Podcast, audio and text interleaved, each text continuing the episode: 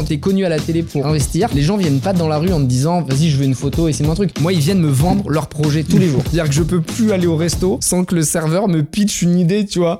Je vous raconte c'est une histoire de ouf. Il y a des sujets que je peux même pas aborder, c'est illégal. Et donc je les enferme dans cette pièce qui est pas hyper agréable. Il faut qu'il fasse chaud, il faut que ce soit dur psychologiquement. Je pense que c'est le bon moment, Anthony, pour euh, parler de. c'est- c'est- ça me semble être le sujet approprié, non? C'est exceptionnel. Septembre il va se passer plein de trucs là.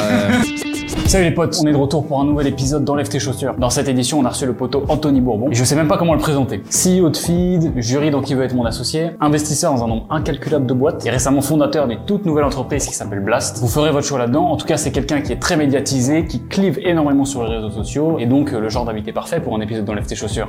On a eu l'occasion d'échanger pendant 2h35 et fait intéressant, Anthony ne boit pas. Donc vous allez pouvoir apprécier l'échange entre un entrepreneur de renom et trois intervieweurs de plus en plus alcoolisés. Enfin surtout moi. Et pour cet épisode, il y a eu un petit changement, c'est Guillaume, le quatrième associé de Kodak, qui va remplacer Mathieu Pimor. C'est le CEO du Labo, qui est euh, le studio créatif par lequel passe Kodak pour faire toutes les créas des e-commerçants. Il va régulièrement faire des interventions dans Enlève tes chaussures. Bon, j'ai assez parlé, je vous laisse avec l'épisode du jour. N'hésitez pas à mettre un petit like, allez l'écouter sur Apple Podcast d'ailleurs, on l'a rendu disponible en audio aussi. Je vous embrasse et je vous souhaite un bon moment. C'est parti. Écoute, Anthony, merci beaucoup d'être avec nous euh, ce soir euh, pour cet épisode. On a un petit peu changé le casting, puisqu'on a remplacé Mathieu par Guillaume. Mathieu revient dans le prochain épisode, ne vous inquiétez pas, mais on fait un peu de variété. Donc Guillaume, qui est euh, l'un des autres associés de Kodak, normalement vous avez eu tout le monde.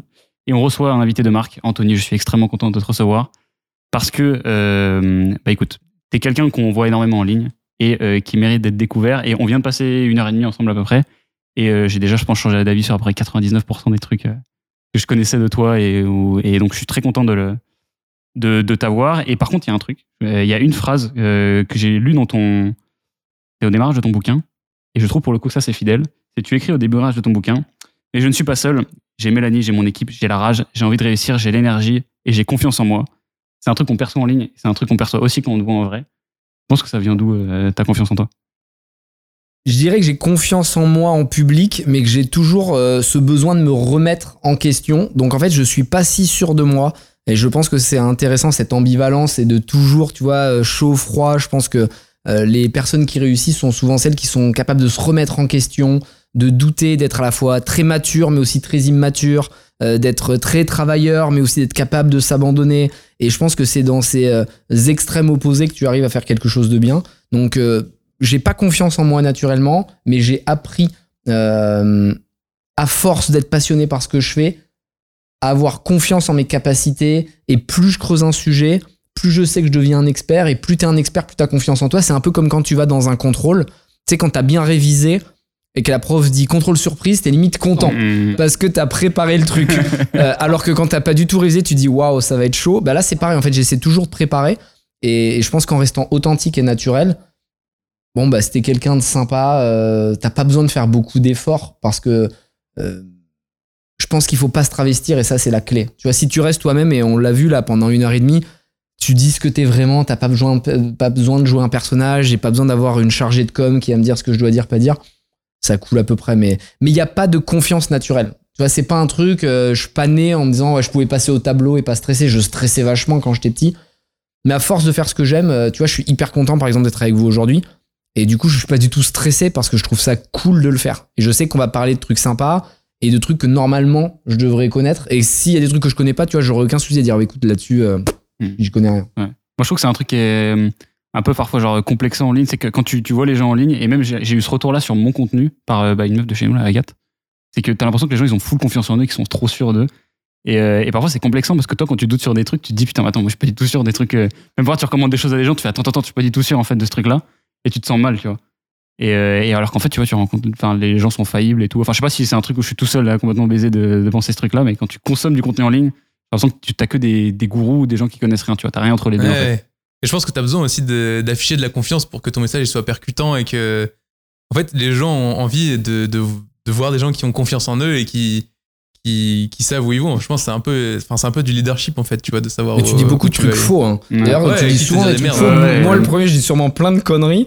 Mais si tu le dis avec beaucoup d'assurance, ça passe.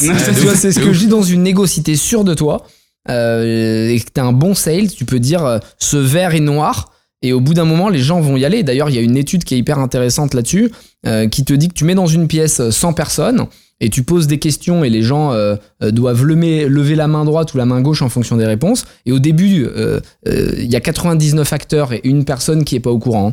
Euh, ils vont dire de quelle couleur est ce verre, donc tout le monde va dire blanc. De quelle couleur est ce micro, tout le monde va dire noir. Et à un moment, il va dire de quelle couleur est ce pantalon? Les gens vont dire, vont lever la main pour dire vert.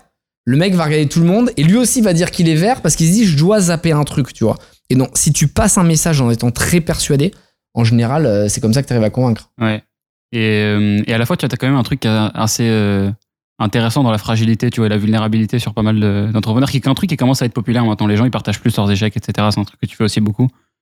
Et, euh, et je trouve que. hum, Parce qu'à la fois, c'est pas un truc qui va faire douter de la parole de quelqu'un, et qui va justement te faire le croire encore plus. Donc à la fois, ça, ça renforce un peu, tu vois, la confiance en soi. Un mec qui est capable d'assumer ces, ces trucs-là, c'est même un niveau supplémentaire. Et. euh, toi, c'est un choix volontaire que tu as fait de vouloir parler de ces trucs-là euh, en public ou tu t'es pas dit je veux avoir une image lisse, je veux parler que des trucs. Et voici ce que je vais Ouais. raconter d'Anthony Bourbon.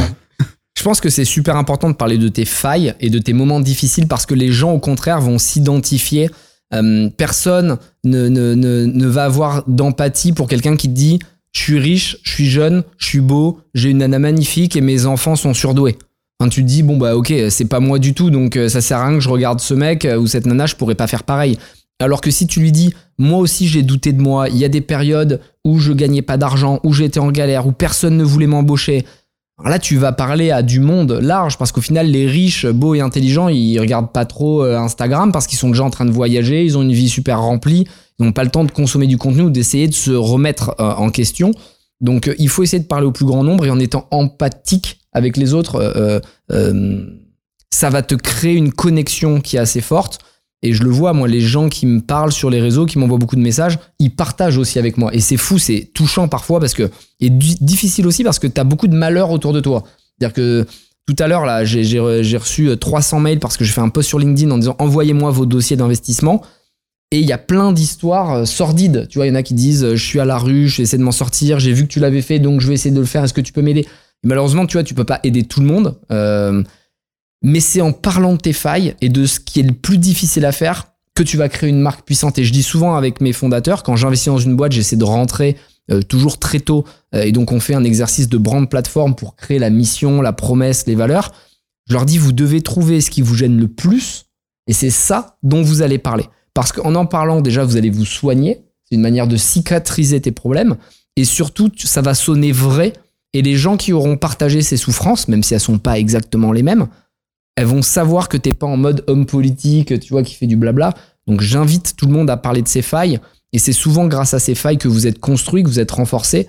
Et les erreurs ou euh, les malheurs du passé, c'est au final une chance. Et, je sais que c'est difficile pour ceux qui sont dans la souffrance en ce moment, ceux qui sont à la rue, ceux qui sont en prison, ceux qui sont malades, ceux qui ont été violentés, parce qu'ils se disent en quoi ça va m'aider? Mais c'est aussi ce qui va vous permettre de vous renforcer, de créer une sorte de carapace émotionnelle. Et dans quelques années, vous pourrez vous en servir.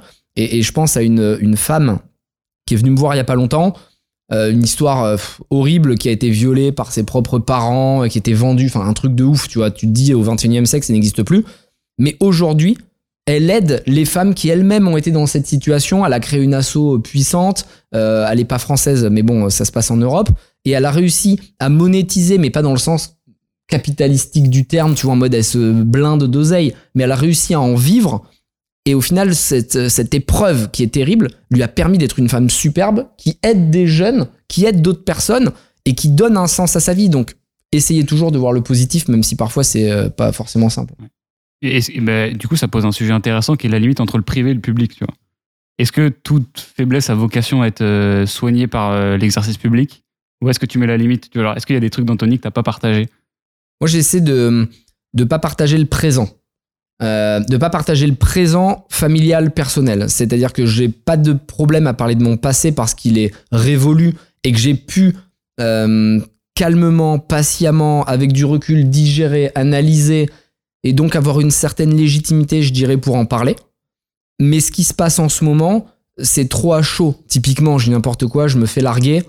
Bon, je vais, je pourrais dire un truc, ouais, l'amour n'existe pas, euh, tu vois, ou sortir des grandes conclusions hâtives, alors qu'en réalité, dans deux ans, je te dirais, euh, bon bah c'est normal, tu vois, il y a des évolutions parfois avec des personnes, tes chemins divergent. Ce qui compte, c'est trouver quelqu'un qui vient te compléter et pas forcément qui te ressemble. Enfin bref, tu vois, tu t'as évolué, mais euh, tu me verras jamais parler de mon quotidien. C'est-à-dire que je vais pas parler de mes vacances.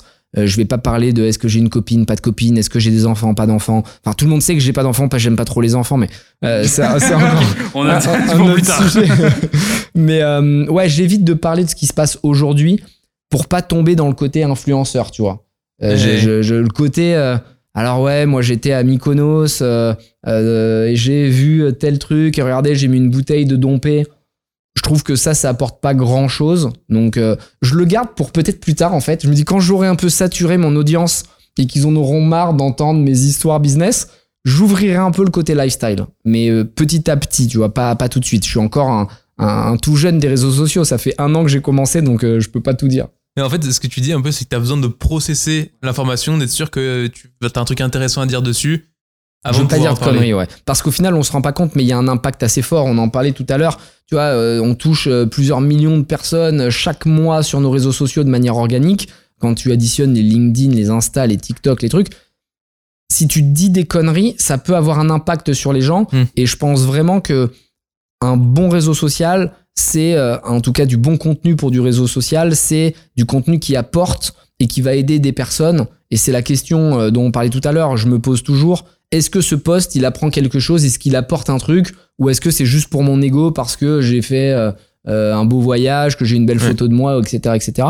Euh, et, et du coup, j'essaie de pousser les jeunes, souvent euh, qui sont dans la difficulté parce que mon profil fait que je vais sûrement être euh, euh, moins puissant ou faire moins d'écho pour les personnes qui ont été privilégiées, qui ont eu des parents qui ont de l'argent, qui ont fait des grandes écoles parce que c'est moins mon parcours. Et du coup, je vais toucher les gens qui sont dans la galère. Et s'ils sont dans la galère, c'est-à-dire que la moindre erreur ou le moindre petit faux pas qu'ils vont faire peut avoir des répercussions qui sont beaucoup plus fortes. Donc je, mesure quand même un peu les, propos. Je pense qu'il y a un truc aussi qui est pas mal, c'est qu'aujourd'hui, tu vois, ton histoire, enfin, moi, les histoires, je vois ça un peu comme des cycles. Et souvent, le héros de l'histoire, tu sais, c'est celui qui connaît la plus grande évolution. Peut-être que toi, par rapport à ton histoire, là, tu es dans un moment où tu as clôturé un cycle et aujourd'hui, ta voix, elle a pas mal de, voilà, elle a pas mal d'impact. Et je pense que c'est, c'est peut-être aussi, tu vois, ton histoire, elle va continuer à grandir et peut-être que dans trois ans, ce sera un, un message complètement différent, quoi. Et euh, est-ce y a- du coup tu disais, est-ce que tu as déjà dit des dingueries où tu dis putain mais pourquoi j'ai dit ça un jour tu vois? Je crois pas avoir dit d'énormes conneries. Tu vois, c'est des euh, tournures de phrases ou c'est euh, une photo mal choisie, un screenshot mal choisi. Mais je crois pas avoir dit des, des énormités. Tu vois, après, il y a des sujets clivants et volontairement, on va mettre des sujets euh, un peu touchy parce qu'on sait que ça va faire cliquer, les gens ont envie de participer.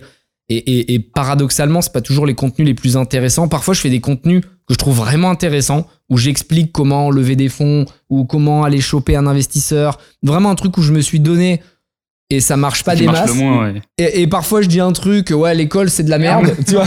je grossis un peu le trait. Et là, ouais, il a raison. Et tu vois, et ça part euh, en énorme buzz. Donc, euh, c'est assez ingrat. Et les algos, on les comprend pas toujours, tu Ouais. vois. Il y a les algos, ils vont te pousser un truc anodin.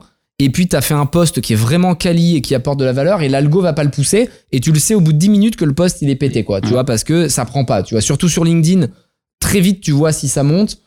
Bon, et parfois, t'es dégoûté. Tu dis, vas-y, pousse, s'il te plaît, tu vois. Mais évidemment, l'algo n'en fait qu'à sa tête. Donc, non, j'ai pas souvenir. Et pour revenir sur ton point, t'as complètement raison. D'ailleurs, dans tous les films qui fonctionnent, le super-héros, il a toujours un vrai problème à régler. Tu vois, il n'y a pas un super-héros qui a euh, euh, tout pour lui. Il a toujours un côté dark. Tu vois, même Superman, euh, il a pas ses parents. Euh, Batman, euh, il vit seul, il est incompris de tous. Il y a- c'est souvent, tu vois, les, les super-héros, un peu le bisu en mode Spider-Man que personne n'aime.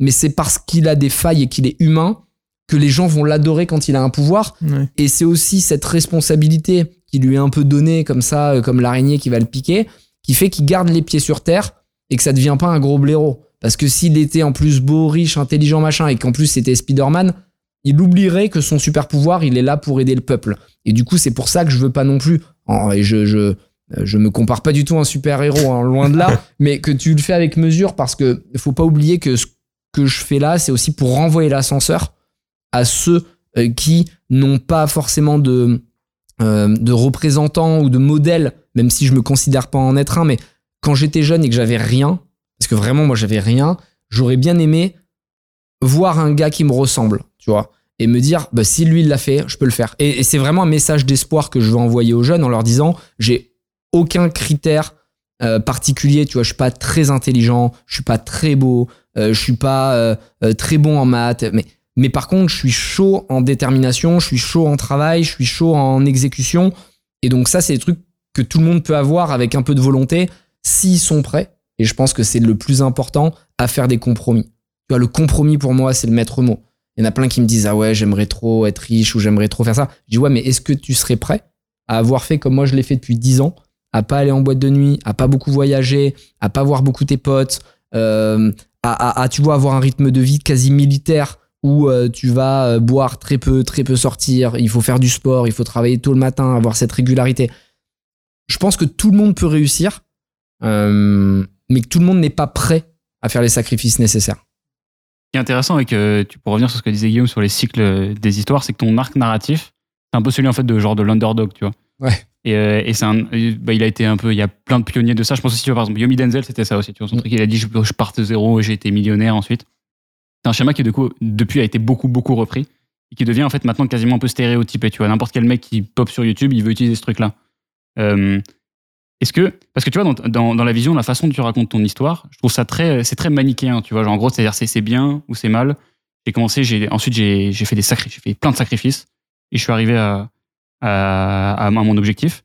Est-ce que tu penses que euh, ton, tu vois, l'arc narratif d'Anthony Bourbon, il a, il a peut-être vocation à évoluer, à peut-être créer un peu, tu vois, genre, je sais pas, dans les, dans les films hollywoodiens qui fonctionnent en ce moment, les, les trucs qui te pètent la tête d'un point de vue narratif, c'est des trucs où tu as des rebondissements dans tous les sens. Est-ce que tu t'es déjà posé, d'un point de vue vraiment purement narration, sur ta marque perso, tu t'es dit peut-être qu'il, je sais pas, il, y a un- il manque un méchant ou alors une, une backstory ou un truc? Ouais, je l'ai fait très naturellement, donc j'ai pas réfléchi Ouais. à l'arc narratif. Vraiment, j'ai raconté ma vie telle qu'elle s'est passée. Et ce que j'observe, c'est qu'il faut apporter de la nuance. T'as raison, Ouais. parce que j'étais très euh, extrême, comme d'habitude. C'est-à-dire que moi, je suis toujours un gros bœuf, quoi. C'est-à-dire quand, quand je mets sur un truc, c'est euh, quand je vais faire du sport, je vais en faire quatre fois par semaine. Je vais euh, bouffer euh, que de la poudre et des trucs hyper pesés pour être dans le dans le dans l'énergie. Je le fais toujours sur une période courte pour lancer la machine. Et, et là, c'est ce que j'ai fait pendant un an. J'ai commencé il y a à peu près un an les réseaux. Et donc, on a été full puissance. Ça a créé du, du, du, du, du clivage. euh, mais c'est aussi ce qui a fait que ça a fonctionné. Et maintenant, je pense que tu as raison.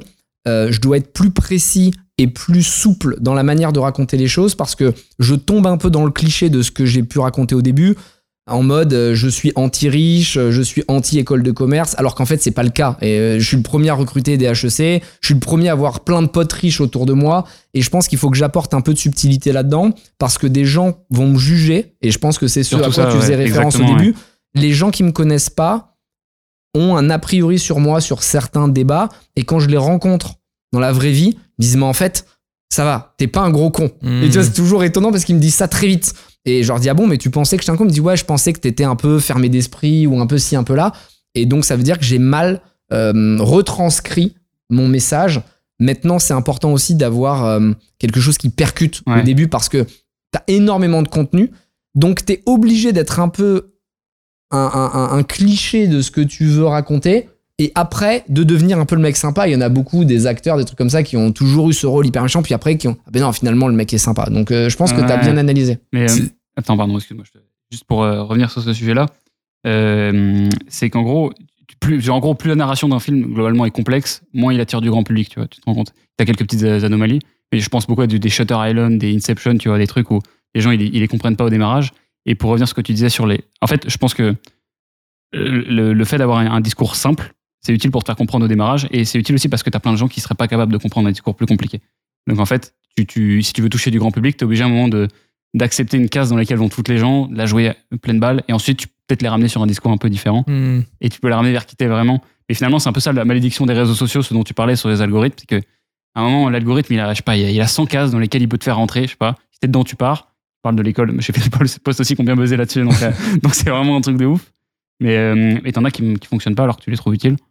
Et, euh, et tu vois, c'est un peu un truc que tu subis, et je le vois même, enfin, à un moment, tu- quand tu, même quand tu te poses avec ton équipe contenu, tu dis, écoute, c'est quoi qui a fonctionné, c'est quoi qui a pas fonctionné, et tu vas faire plus de ce qui a fonctionné. Tu vois. sûr.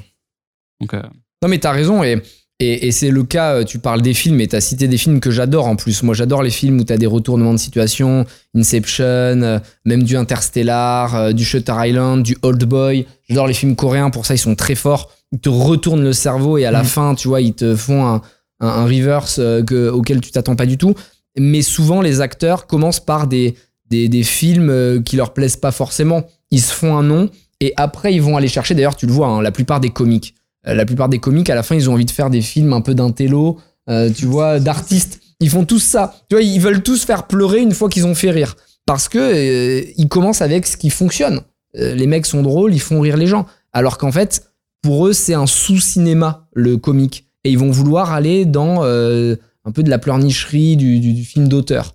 Donc, c'est un peu pareil pour les réseaux. Tu commences avec ce qui fonctionne. Moi, c'est marrant, mais la, la- la première fois que j'ai compris que c'est le clash qui allait fonctionner, après, c'est aussi très lié à ma personnalité, donc c'est authentique, tu vois. Je me suis pas travesti parce que moi, j'aime dire les choses naturellement. J'adore clasher, j'adore euh, quand il y a un débat. Il y a aucun débat, tu vois, tabou. Euh, j'aime bien qu'on me contredise. Tu vois, je suis pas du tout en mode ayatollah de ce que je raconte. Euh, mais c'est quand j'étais sur BFM Business avec Stéphane Soumier. C'était il y a 3-4 ans, il était encore là-bas. Euh, et on a fait, je sortais d'une levée de fonds, on avait levé, je plus, 20 millions. J'étais fatigué, j'avais parlé à plus de 40 euh, fonds d'investissement industriels. Et les industriels m'avaient particulièrement saoulé parce que euh, ils comprenaient pas pourquoi on faisait feed. Euh, ils avaient des questions de vieux, tu vois. Ils me disaient oui, mais euh, moi je voudrais jamais manger ça. Faut que je demande à ma femme de ménage si elle aime le produit parce que eux étaient trop riches pour comprendre que des personnes euh, n'avaient pas les moyens de manger tous les midis, tu vois, au restaurant. Et en plein, lâche- en plein plateau, je lâche une bombe, tu vois. Je dis que, je sais plus, je vais défoncer les industriels qui sont cons, qui comprennent rien. Et là, l'interview avait explosé, tu vois. Il avait cartonné, ça avait buzzé. Et les gens disaient enfin quelqu'un qui parle vrai, enfin quelqu'un qui dit des choses, tu vois, qui sont pas toutes lisses, parce qu'à l'époque, c'était encore l'écosystème startup quand même très parisien, bobo, où euh, tout le monde était heureux dans le meilleur des mondes. Tu parlais à tes concurrents, ils étaient gentils. euh, les fonds d'investissement, c'était des anges. Alors qu'en réalité, tous les fondateurs prenaient Bad Liver sur Bad Liver. Et du coup, je me suis dit, mais attends, on va raconter la vraie histoire, quoi. On va raconter ce que les autres ne peuvent pas raconter parce qu'en fait, comme moi, je suis dépendant de personne et que je m'en fous, tu vois, je viens de tout en bas. J'ai pas mon oncle qui est investisseur, j'ai pas ma tante qui est euh, à la BPI. Et du coup, je m'en fous de les tailler, tu vois, si je veux les tailler. Et du coup, je les défonçais un par un. Et, et- et ça m'a créé une, une sorte de, de- d'animosité dans l'écosystème. Il y a énormément de fonds d'investissement qui me détestent. Mais en attendant, tu vois, quand je suis dans les bons dossiers, ils m'appellent en off. Ils me disent, bon, tu dis pas que je t'ai parlé, Anthony, s'il te plaît. Parce que, tu vois, entre fonds d'investissement, ils ont fait une coalition contre moi. Mais quand t'as les bons dossiers, bah, au final, les- ils investissent dans mes dossiers, quoi, tu vois. Donc, faut pas avoir peur, faut raconter ce que tu kiffes et puis ça devient naturellement. Mais, pour rejoindre ton point, mettre un peu de subtilité, euh, à un moment donné, ça, ça fait pas de mal et c'est ce qu'on va faire à partir de septembre. C'est vrai que je trouve que pour euh, résumer en une seule phrase, en fait, quand on te rencontre en vrai par rapport à l'image qu'on a de toi sur les réseaux, en fait, t'as beaucoup plus d'aspérité en vrai que dans les, quand- sur les réseaux sociaux. Ça se résume, je trouve que ça se résume beaucoup à ça en fait. Dire, ok, c'est un, mec qui a beaucoup plus de, de- de facettes différentes que, euh, que vraiment ce côté déter, euh, fonceur, un peu taureau, tu vois. Genre, euh, Mais t'as raison, et, et c'est ce que je vais faire dans Qui veut être mon associé, là, le, le- le- l'épu- la prochaine saison, donc ce sera la saison 3. Euh, je vais montrer mon vrai visage, parce que j'ai été un peu fort dans la première saison. J'ai été vraiment. en fait, j'y ai été en leur disant, mais moi, je vais mettre de l'énergie. Mais j'ai mis un peu trop d'énergie. Et donc, les gens qui m'ont vu de l'extérieur et qui me connaissaient pas du tout se sont dit, mais c'est qui ce petit con prétentieux, tu vois? Et c'est vrai que quand je parlais, je minais. euh, je- en même temps, tu vois, c'est du montage. Donc, ça veut dire que, évidemment, ils gardaient les punchlines. Et, et- et je disais peut-être trois trucs sympas et un truc méchant. Bon, euh, ils prenaient un truc gentil, un truc méchant. Et donc, t'avais l'impression que j'avais fait 50-50. Mais globalement, j'avais quand même envoyé un peu trop la purée. Et, et je pense que c'est une erreur. Et c'était aussi une dû au stress parce que c'est la première fois. Et, et- et autant j'ai l'habitude des podcasts, c'est pas du tout stressant, j'adore ça. Autant là, t'imagines, t'as, je sais pas, peut-être 50 caméras. Ouais. Euh, T'as des, des flashs. Ça, c'est- ça c'est rien. T'as des flashs dans la tronche. Jure, t'es aveuglé. Moi, j'avais des migraines ophtalmiques tous les soirs en rentrant. Et t'as pendant 9 heures, euh, 50 euh, personnes qui sont là, qui te parlent dans l'oreille, le truc. Et t'es pas dans ton endroit normal. Et du coup, tu sais que tu dois parler. T'as 20 secondes pour dire un truc. T'as pas du tout le temps de, de, de machin. Je dis, bon, ben vas-y, tu mines d'entrée. Et comme ça, tu vois, tu perds pas de temps. Et euh, ça m'a porté préjudice euh, dans le sens où j'ai vraiment été dans le cliché et je pense qu'il y a quand même beaucoup de subtilité à amener. Et les gens qui me connaissent savent que je suis loin d'être, tu vois, le mec auto-centré qui fait tout ça que pour l'argent. J'essaie vraiment d'avoir un impact autour de moi, d'aider les jeunes, de donner à des associations, d'aller aider les étudiants, de parler dans les écoles. Et ça, il faut réussir à le faire plus ressortir. T'as kiffé l'expérience qui va être mon associé, globalement? Ouais, franchement, super intéressant. Euh, tu vois des parcours de vie qui sont euh, passionnants parce que c'est des entrepreneurs qui sortent du lot et de ce qu'on voit au quotidien. À Paris, c'est vraiment de l'entrepreneur, on va dire grande école, qui est habitué à pitcher, euh, qui parle trois, quatre langues différentes, qui a déjà des, des investisseurs professionnels dans la poche. C'est professionnel, alors que là, c'est un peu plus amateur. Euh, mais il y a aussi plus d'émotion. C'est-à-dire que c'est plus vrai, ça sonne juste, euh, c'est stressant pour eux aussi. Et, tu les comprends parce que tu vois, là, c'est une machine, tu vois, c'est un bulldozer, la production télé, c'est impressionnant les moyens qu'il y a. Euh, chaque minute perdue, c'est X milliers d'euros, donc tout va très vite et tu te mets à leur place, tu dis waouh, j'aurais pas été à l'aise moi non plus pour pitcher, mais en même temps, c'est un moment qui va changer leur vie. Et ça, c'est ce que j'adore, c'est que je suis persuadé qu'il y a des moments game changer qui font que ton destin peut évoluer. Et, c'est vraiment comme ça que je le vivrai à leur place. Et certains qui ont réussi à lever ont eu un parcours éclatant juste après. Tu vois, je pense à Papépi, je pense à Requiem Code qui maintenant s'appelle Life, je pense à Bio Demain. C'est des startups qui ont explosé parce que pour avoir les chiffres sous les yeux et en avoir parlé avec eux, tu fais 200 000 euros de chiffre d'affaires dans la soirée quand Ouais. tu passes. T'as as une traction, c'est monstrueux. Donc, euh, tu fais le chiffre d'affaires que tu aurais fait en un an, en, en temps normal, à ce, à ce stade-là, tu vois, de, de vie, sans dépenser un euro. Donc, euh, méga expérience, c'était cool. Euh, ça me permet aussi, je trouve, de passer le message de manière assez agressive, parce que forcément, sur tes réseaux et tout, ça te fait du lead de manière assez intense. Et surtout, et ça, c'est le point le plus positif à mon sens, ça permet de parler d'entrepreneuriat en France et ça permet de montrer que c'est pas un gros mot, que c'est pas forcément du capitalisme, mais que c'est avant tout des histoires de vie. C'est une manière de créer de l'emploi, c'est une manière de créer de la richesse, et que si on veut pouvoir lutter enfin en France contre les Chinois, les Américains qui ont une avance terrible sur les technologies, euh, bon, ben à nous maintenant de prendre le pas sur le Web 3, sur euh, le 4.0, etc., de manière à pouvoir euh, enfin lutter contre ces puissances euh, qui sont euh, qui sont incroyables. Et quand tu vois des Sorare ou des licornes en France qui euh, prennent le lead sur euh, certains sujets, bon, mais tu te dis, on a notre mot à dire. Et c'est grâce à, à ces, à ces émissions que les gens vont le comprendre et vont se lancer. Euh, Est-ce que ça, ça te bénéficie Enfin, forcément, ça te bénéficie à toi en tant que personne, mais est-ce que sur Fit, ça a eu un impact aussi? Ouais, honnêtement, oui. Euh, les gens tapent ton nom. Euh, nous, on avait 200 000 personnes qui se connectaient quand euh, il y avait mon portrait, par exemple. Euh, donc, tu as 200 000 personnes qui vont sur ton site perso, qui vont sur ton site feed, qui vont sur tes réseaux sociaux. Donc, c'est un accélérateur fulgurant, mais qui a double tranchant, parce que si tu dis un mot de travers, tu te fais mais lyncher, quoi. Et on a eu des bad buzz sur Twitter, mais pour des trucs bidons, tu vois, rien de grave. Mais il faut être préparé. Et moi, je suis pas du tout sensible au regard des autres. C'est pas un truc qui m'inquiète. Euh, le- le- le- les trucs méchants, ça me touche absolument pas. Mais je peux comprendre que des personnes sensibles ou fragiles euh, se sentent complètement agressées, parlent de tentatives de suicide. Dans la rue, maintenant, c'est très compliqué de sortir en France sans que quelqu'un vienne me parler de qui veut être mon associé. Et donc, tout le monde a un avis. Et il y a ceux qui vont être persuadés que t'es un, un bouffon de pas avoir investi dans telle boîte et ils vont t'en parler 20 minutes. Et donc, tu peux pas lui dire, écoute, mec, je suis en week-end, je m'en fous en fait de ton avis. Euh, et euh, la preuve, c'est que t'investis pas. Donc, euh, à la rigueur, savoir que t'aurais mis 1000 euros que tu n'as pas, bon, c'est pas trop mon sujet. Parce que sinon, tu passes pour le gros con prétentieux et tu finis sur Twitter. T'es obligé d'écouter les gens. Et c'est pas facile. C'est, c'est pas, moi, j'aime pas la notoriété.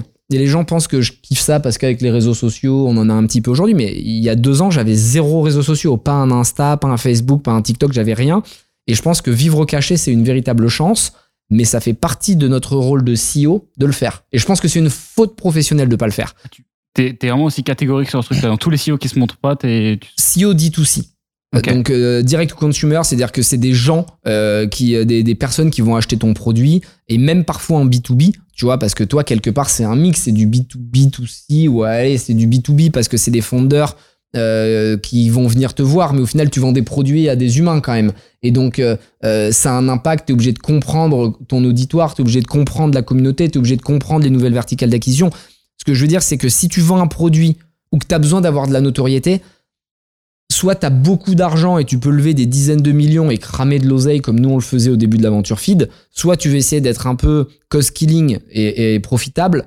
Et dans ce cas-là, c'est quand même très difficile de te dire, nous en tant que feed, on peut se passer de 3 millions de personnes touchées par ce qu'on raconte. Parce qu'on avait fait le calcul, la notoriété qu'on a à peu près aujourd'hui, c'est 200 000, 250 000 euros par mois qu'on aurait dû dépenser pour avoir cette awareness. Donc à la fin de l'année, tu vois, ça fait quand même de l'argent. Euh, ça nous coûte beaucoup moins cher euh, de créer du contenu, de faire des vidéos, parce qu'en plus, on crée une marque forte que tu n'as pas forcément que si tu fais que de l'acquisition, tu vois, mercantile. J'allais dire, si tu fais que pousser un produit en disant achète mon produit, et c'est ce qu'on faisait au début, donc je le sais parfaitement. On disait au début achète du feed, achète du feed, achète du feed. Les gens, ça les saoulait et ça cassait la marque. Parce qu'ils disaient, ouais, feed, ils nous font chier avec leur pub, Ouais. tu vois. Alors qu'aujourd'hui, en racontant, bon, bah, c'est l'été, et l'été, on vous conseille de manger euh, tel ou tel fruit parce qu'il y a tel ou tel bienfait. Les gens, tu leur apportes du, du savoir, et quelque part, ils te sont redevables, et quand ils hésitent entre du feed et d'autres marques, ils vont acheter du feed chez Franprix. Donc, euh, ouais, ça me paraît compliqué de pas te mettre en avant, de pas créer quelque chose. Encore une fois, chacun fait à sa manière, et je pense que tu as différentes manières d'avoir de l'awareness gratuit. Il y en a qui vont être très bons en rédaction, ils vont faire du LinkedIn, d'autres qui vont être euh, très drôles ou qui vont avoir une facilité à se mettre en scène, ils vont aller sur TikTok, d'autres qui vont préférer. Bon, bref, à toi de trouver ton, ton, ton on va dire ton talent, euh, ta facilité. On a tous des facilités. hein. Là, dans le canapé, on est quatre, on a quatre personnalités différentes, on a quatre skills différents fortes. Bon, ben, c'est à nous de bien les choisir euh, et d'aller euh, optimiser celle-là. Je pense pas du tout qu'il faille être bon partout. Tu vois, la moyenne, comme on nous l'apprend à l'école, avoir 10, je pense pas que ce soit la bonne technique. Moi, je pense que si t'es très très bon en maths, bon, bah, défonce les maths. Je te dis pas pas d'avoir zéro en géographie, mais tu vois, défonce les maths et deviens ingénieur en je sais pas quoi. Euh, N'essaie pas d'être moyen. Et, les jeunes, s'ils se concentraient un peu plus sur leur passion, je pense qu'ils pourraient faire des trucs qui les passionnent euh, euh, et qui les animent au quotidien et qui les motivent à devenir bons. Et ça, ça les rendrait riches en réalité parce que l'argent n'étant pas une finalité mais plutôt une conséquence, si tu t'amuses dans ce que tu fais, bah tu deviens riche la plupart du temps parce que tu es bon et tu vois, il n'y a pas de métier. Tu vois, aujourd'hui, les pâtissiers sont devenus des stars. Il y a 10 ans, tu étais pâtissier, bon, tu vivais pas à Saint-Tropez, quoi. Euh, maintenant, le pâtissier a été starifié. Il s'est passé pareil avec les cuisiniers. Il s'est passé pareil avec l'immobilier. Il s'est passé pareil avec euh, la beauté, avec euh, Cordula. Enfin, tu vois, M6 d'ailleurs, et c'est intéressant. Il faut leur rendre ce truc-là. C'est qu'ils ont pris des verticales, qui les ont starifiées et qui Mhm. les ont rendus ultra sexy. Cordula, la beauté. Plaza, immobilier. euh, Lignac, pâtissier. Etchebest, la bouffe.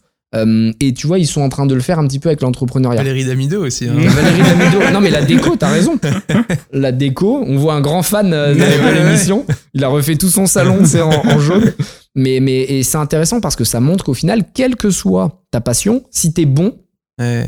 tu vois, tu vas faire un truc de ouf. J'avais cette discussion l'autre jour avec un pote qui me disait T'aimerais que tes enfants ils fassent quoi? J'ai pas d'enfants, j'aime pas ça. Je le redis pour que ce soit bien clair à chaque fois. Je renote. Voilà, je- on renote. Poser à la fin. Mais euh, euh, si j'avais des enfants, ils me disaient Est-ce que tu voudrais qu'ils soient euh, ingénieurs, machin? Je dis En fait, je m'en fous. Et s'ils kiffent être jardiniers et que vraiment euh, c'est leur, leur plaisir, j'aimerais qu'ils soient, tu vois, les meilleurs jardiniers possibles. Et qu'ils créent une chaîne, j'en sais rien, de jardinerie, ou que tu vois, ils soient euh, jardiniers euh, euh, artistiques, euh, où ils inventent un nouveau process. Je trouve qu'il faut juste kiffer ce que tu fais. Et, et- tous les gens que je vois heureux autour de moi, c'est des gens qui, euh, qui se lèvent le matin en disant trop cool. Je vais au taf. Là, tu vois, on va finir tard ce soir. Je suis trop content parce qu'on va passer un bon moment. Je me dis pas, putain, j'ai fini tard ce soir, machin. Et demain, j'ai un autre interview à 9h et je suis content aussi d'y aller, tu vois. Donc, euh, kiffez ce que vous faites. Oui, j'ai une petite question pour rebondir dessus. Euh, Je sais que c'est un critère chez pas mal d'investisseurs. Est-ce que toi, aujourd'hui, euh, le fait que le CEO ou le fondateur prenne la parole, ça, ça fait partie des critères ouais? Quand j'investis en B2C, oui. Euh, ça veut dire du, en produit, je vais quand même attendre qu'il soit capable, en tout cas, de générer une, une notoriété organique. Donc, est-ce que c'est en se mettant en avant lui ou en mettant en avant la marque? Tu vois, il y a des marques euh, euh, qui ont de suite réussi à créer une communauté sans que le fondateur soit connu. T'as des, t'as des exemples juste de ça euh, où tu, Bah, tu vois, je pense à Sync, par exemple. Ouais. ils, ils sont pas du tout en avant. euh, et, et on se parle régulièrement avec les fondateurs, même si on est sur un play un peu proche, c'est toujours d'aider les, les jeunes startups qui me demandent des conseils et compagnie. Mais la marque a un potentiel de communication parce que c'est très ciblé musculation, Hmm. très ciblé fitness précis. Euh, bon, ben la marque a une notoriété. Je pense qu'ils vont continuer dans ce sens-là. Euh, Justine Hutto, elle, a- elle s'est servie de sa notoriété perso, mais elle a réussi à la transférer très vite sur euh, Respire. Cyril, des petits bidons, idem. Barouders, la, Edwige, qui est une fan de sport, pareil, elle a transféré sur sa notoriété de marque. Et il faut au moins qu'il y ait un des deux personnages qui en ait et réussir à faire un vase communicant. Parce que parfois, t'en as qui ont une notoriété, mais qui ne l'utilisent pas pour leur marque, tu vois.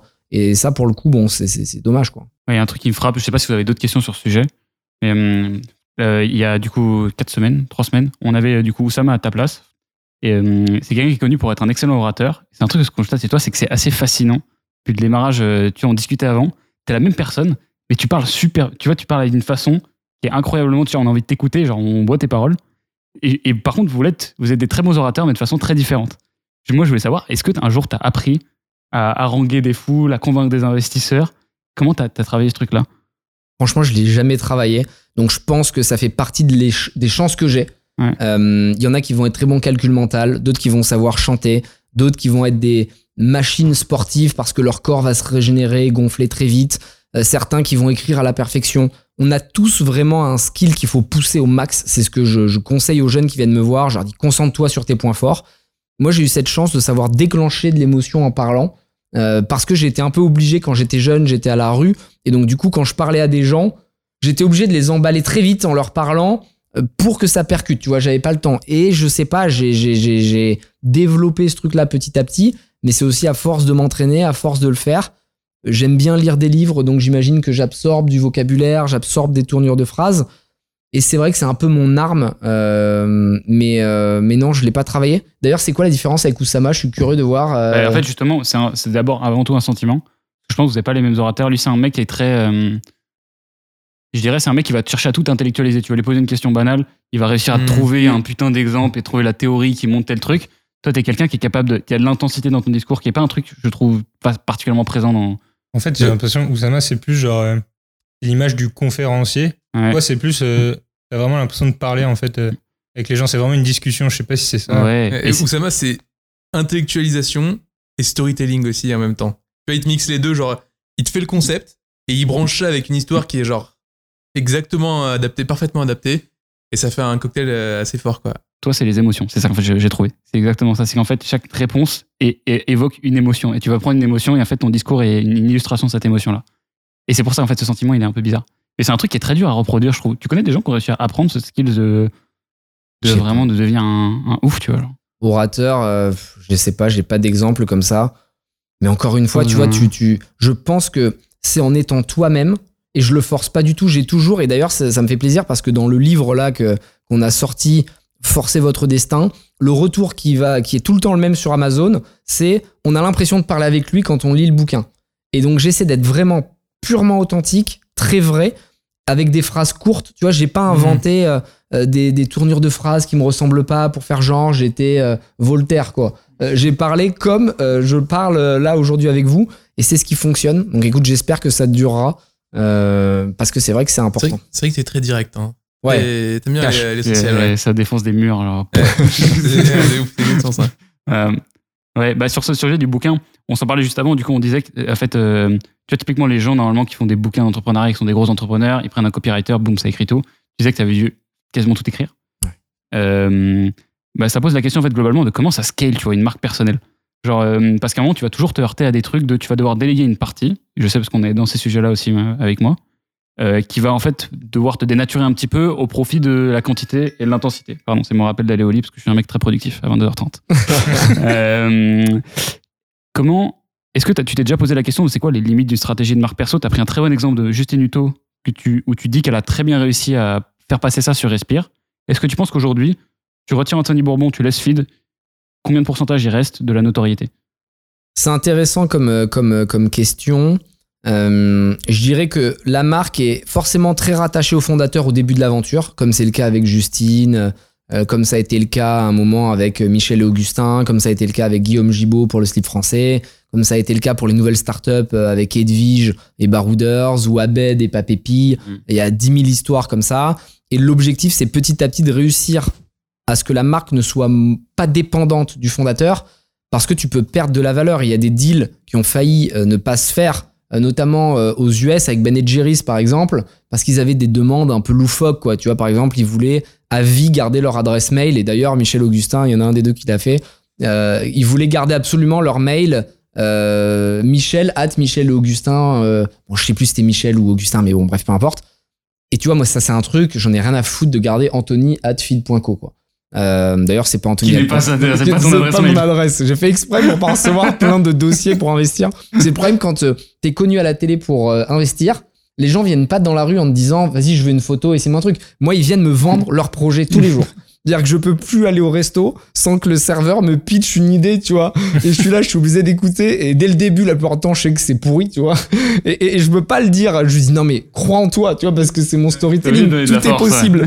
Donc je suis obligé de dire vas-y, lâche pas. Mais c'est vrai que c'est long. Bref, donc au début ils font transférer, euh, il faut il faut réussir à, à créer la marque et la représenter et petit à petit la transférer. Et là une de mes missions c'est effectivement de me reculer petit à petit de feed euh, de manière à ce qu'elles vivent par elles-mêmes. Et, peut-être qu'on y arrivera, peut-être qu'on n'y arrivera pas. Tu vois, les startups, moi je suis persuadé que c'est une boîte qui est sur la brèche jusqu'à la revente. Euh, je connais plein d'histoires autour de moi où la boîte elle est crevée euh, dans trois mois. Ils ont réussi à se vendre à ce moment-là ou à se relancer. Nous on l'a vu avec Feed, on a eu des hauts et des bas. Forcément, on va plus parler des hauts dans les médias, donc tout le monde a l'impression que c'est hyper facile, alors qu'en réalité on a eu des vrais moments compliqués. Et, et une startup, t'es sur la brèche et jusqu'à la fin, tu sais pas si tu vas t'en sortir ou non. Donc euh, je trouve ça intéressant de le raconter parce que euh, cette vision un peu édulcorée du monde des startups où euh, tu vois quand tu lis les médias il y en a un qui a levé 300 millions l'autre il a levé 200 une licorne un truc. La réalité c'est que tu as 9 projets sur 10 qui meurent avant même d'avoir été au seed quoi ou, ou à la série A. Donc raconter cette vérité c'est important est-ce que Feed va réussir à vivre sans moi on, on va, on va voir, parce que petit à petit, je vais m'en détacher dans les prochains mois. Je vais continuer à être là, je vais continuer à l'aider, mais je veux que Feed euh, vive en tant que marque. On a même réfléchi, tu vois, à, à changer le nom, Feed, euh, parce qu'il y en a beaucoup qui nous ont dit, ouais, Feed, Anthony Bourbon, justement. Et quand on parle à la communauté, qu'on leur pose ces questions, on a beaucoup de, type, de typeform, on envoie des questionnaires régulièrement. Les gens disent, on serait pas contre changer le nom. Euh, parce que d'une, Feed, c'est très rattaché à moi. Et deux, ça rappelle les premiers produits qui étaient pas très bons. Ouais. Tu vois, les premiers produits en poudre, euh, ils étaient déceptifs parce que c'était nos premiers, puis les gens, ils arrivaient pas à les mélanger, machin. Enfin, tu vois, il y a cette image de ah, Feed, c'est pas bon. Alors que tous ceux qui testent nos nouveaux produits, nos snacking orange, nos barres de protéines, ils disent, ouais, c'est ouf, c'est hyper bon. Donc, tu vois, on a, on a réfléchi à toutes ces possibilités. Et en septembre, on a des, des décisions à prendre, justement. On parle beaucoup de la deadline septembre. Genre. euh, Mmh. euh, un- Septembre, il va se passer plein de trucs là. C'est quoi Ça va être chaud. euh, on est très motivé. Euh, Feed, euh, c'est une nouvelle étape parce que euh, on a réussi à trouver la profitabilité et on a, en réduisant l'équipe, euh, été super efficace. Tu vois, franchement, je suis impressionné de voir à quel point 20 très bonnes personnes sont plus efficaces que 100 personnes moyennes. Mais c'est flagrant et c'est un cliché, mais à un moment, j'avais 2-3 personnes par, par euh, tâche. Et en fait, elles s'embrouillaient les unes les autres. Il y avait des histoires d'ego, de ci, de là. Il vaut mieux que ce soit euh, un peu moins parfait quand c'est fait, mais beaucoup plus rapide et beaucoup plus efficient. Euh, donc, on est, très fiers du travail qui a été fait et de l'équipe qui est restée. Euh, Aujourd'hui, franchement, ils font un travail qui est, incroyable. Et ce qui est drôle, c'est que plus je délègue, mieux ça se passe. Et d'ailleurs, pour rebondir sur le, début de ta question d'avant, je dirais que pour pouvoir scaler ta brand personnelle, il faut vraiment l'avoir très bien définie, posée dans une bible de marque, en ayant les réponses quasiment à tout dans un petit livret où euh, les différentes personnes qui vont rejoindre l'aventure ou qui vont travailler sur ces sujets vont pouvoir euh, avoir accès et limite ne pas te demander à toi. Moi, j'ai fait une bible et je me dis logiquement, tu as toutes les réponses ici. Tu vois, donc euh, évidemment, si tu as besoin, tu me demandes, mais ce que je veux dire, c'est que tu as les couleurs qu'il faut utiliser, tu as les thèmes, euh, tu as le, type de vidéo qu'on veut faire, etc., etc. Et ça te permet, même s'il y aura toujours une perte, hein, c'est comme, une, comme l'UX d'un site, à chaque fois qu'il y a une nouvelle page, tu as du frottement et donc tu vas perdre des pourcentages de conversion. C'est obligatoire. Et donc, plus tu as de personnes qui travaillent sur ta brand, plus elle se dilue. Mais si tu l'as bien fait et que chaque personne fait rayonner et ruisseler ce que tu lui as dit, euh, tu peux réussir euh, à le grossir. Il y a un terme que tu utilises hyper souvent, même tu l'as déjà utilisé là, c'est brand platform. Tu l'utilises vraiment euh, beaucoup, beaucoup, que ce soit pour une boîte ou même en perso. Et est-ce que tu peux nous parler un peu de ta définition à toi de la brand platform pour toi? Genre, ok, t'as un mec, il commence, euh, il se dit, vas-y, je vais faire ma marque perso. Et ouais, il faut que je fasse ma brand platform. Tu lui dis concrètement, c'est quoi étape 1, étape 2, étape 3 Brand platform, euh, il y en a deux. Il y a la brand platform personnelle et la brand platform de marque. Ok. Euh, Ce qui est marrant, c'est qu'elles sont très reliées, à mon sens. Donc, quand j'investis dans une boîte, je lui demande avant tout de travailler sur sa brand platform personnelle, c'est-à-dire comprendre qui tu es. Et ça vaut pour tout le monde. C'est-à-dire que tous ceux qui nous écoutent, qu'ils soient entrepreneurs ou non, euh, je les invite à faire cet exercice et ce travail. J'en parle assez précisément dans le bouquin parce que c'est quelque chose qui, pour moi, change une vie. C'est-à-dire que tu dois te poser les questions existentielles. Euh, je m'imagine souvent sur mon lit de mort, seul, le soir où il n'y a pas tes amis, il n'y a pas tes proches, tu sais qu'il te reste 2-3 semaines. Tu vois, tu sens que bon, tu vas lâcher prise bientôt. Et, et- et en fait, j'ai une angoisse, c'est de me dire, est-ce que j'ai fait la vie que je voulais? Et si tu réponds non, je trouve que c'est terrible. Tu vois, parce qu'en fait, l'humain, c'est quand même relativement bref. On va dire les 20 premières années, bon, t'es jeune, tu comprends rien, donc on peut pas dire que tu sois dans, dans, dans le libre arbitre. Et les 20 dernières, t'es très fatigué et t'es quand même pas dans la force de l'âge, tu peux plus trop voyager, tu vas pas euh, devenir un surfeur si t'as jamais fait de surf, euh, même si évidemment t'as plein de possibilités à la retraite, etc. Mais ce que je veux dire, c'est qu'allez, t'as 40 ans, 50 ans, où t'es vraiment complètement libre de ce que tu fais. Et, je pense que avant de se lancer, même dans les études, dans le choix de tes études, dans le choix de ton travail, dans le choix de est-ce que je me marie, est-ce que je fais des enfants, tu dois d'abord savoir ce qui te fait plaisir personnellement. Et du coup, ce- ce- cette bande plateforme, euh, elle est en deux étapes, hein, grosso modo. C'est trouver ta mission, trouver les valeurs pour l'atteindre. Donc, le plus simple, c'est de commencer par les valeurs. Les valeurs, c'est qu'est-ce qui te représente, qu'est-ce qui te définit, et c'est relativement simple à établir. Tu vas prendre les 10 personnes, allez, les 5-10 personnes qui te connaissent le plus, les plus proches de toi, et tu vas leur dire quels sont les mots qui te viennent en tête quand tu penses à moi. Mais les vrais mots, pas le truc, tu vois, hum, euh, gentil. Ouais. Les mots que tu dis quand je suis pas là. Et en fait, une marque, c'est ça, hein, c'est intéressant. J'aime bien dire que une marque, c'est ce que disent les gens quand t'es pas là. Tu vois, Euh, que ce soit ta marque perso ou une marque pro. Tu vois, qu'est-ce qu'ils disent vraiment? Moi, que, mes potes, quand je dis ah, feed, vous en pensez quoi? Ils vont me dire ah, c'est stylé, c'est cool, c'est machin. La réalité, c'est qu'est-ce qu'ils disent de feed quand moi je suis pas dans la pièce. Tu vois? Et là, c'est toujours différent. C'est pas la même chose. Et bref, tout ça pour dire que en tant qu'humain, il y a les mots clés qui vont ressortir. Il n'y a pas de bonne ou mauvaise valeur. hein.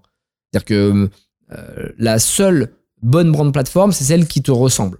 Et, typiquement, moi, les mots qui sont sortis, pour donner des exemples, c'est euh, euh, j'étais ambitieux, déterminé, résilient, passionné. Tu vois, c'était les quatre mots-clés. Euh, et ça me correspond vraiment. Ces quatre mots-clés, je les ai transférés sur Feed par la suite, parce que c'était les valeurs de la marque. Et typiquement, si moi j'avais voulu faire Respire, j'aurais échoué, parce que euh, j'ai pas les mêmes valeurs que Justine. Elle, Justine, elle est vraiment dans la bienveillance, la gentillesse, l'échange, le sport. Et c'est ses valeurs à elle. Et si elle avait voulu faire feed en étant comme moi un peu guerrier, clash, euh, déterminé, on éclate tout, Ça n'aurait ouais. pas marché non plus. Ouais. Donc vous trouvez vos valeurs et ensuite vous trouvez votre mission. Là, euh, globalement, c'est qu'est-ce qui vous excite sur le long terme?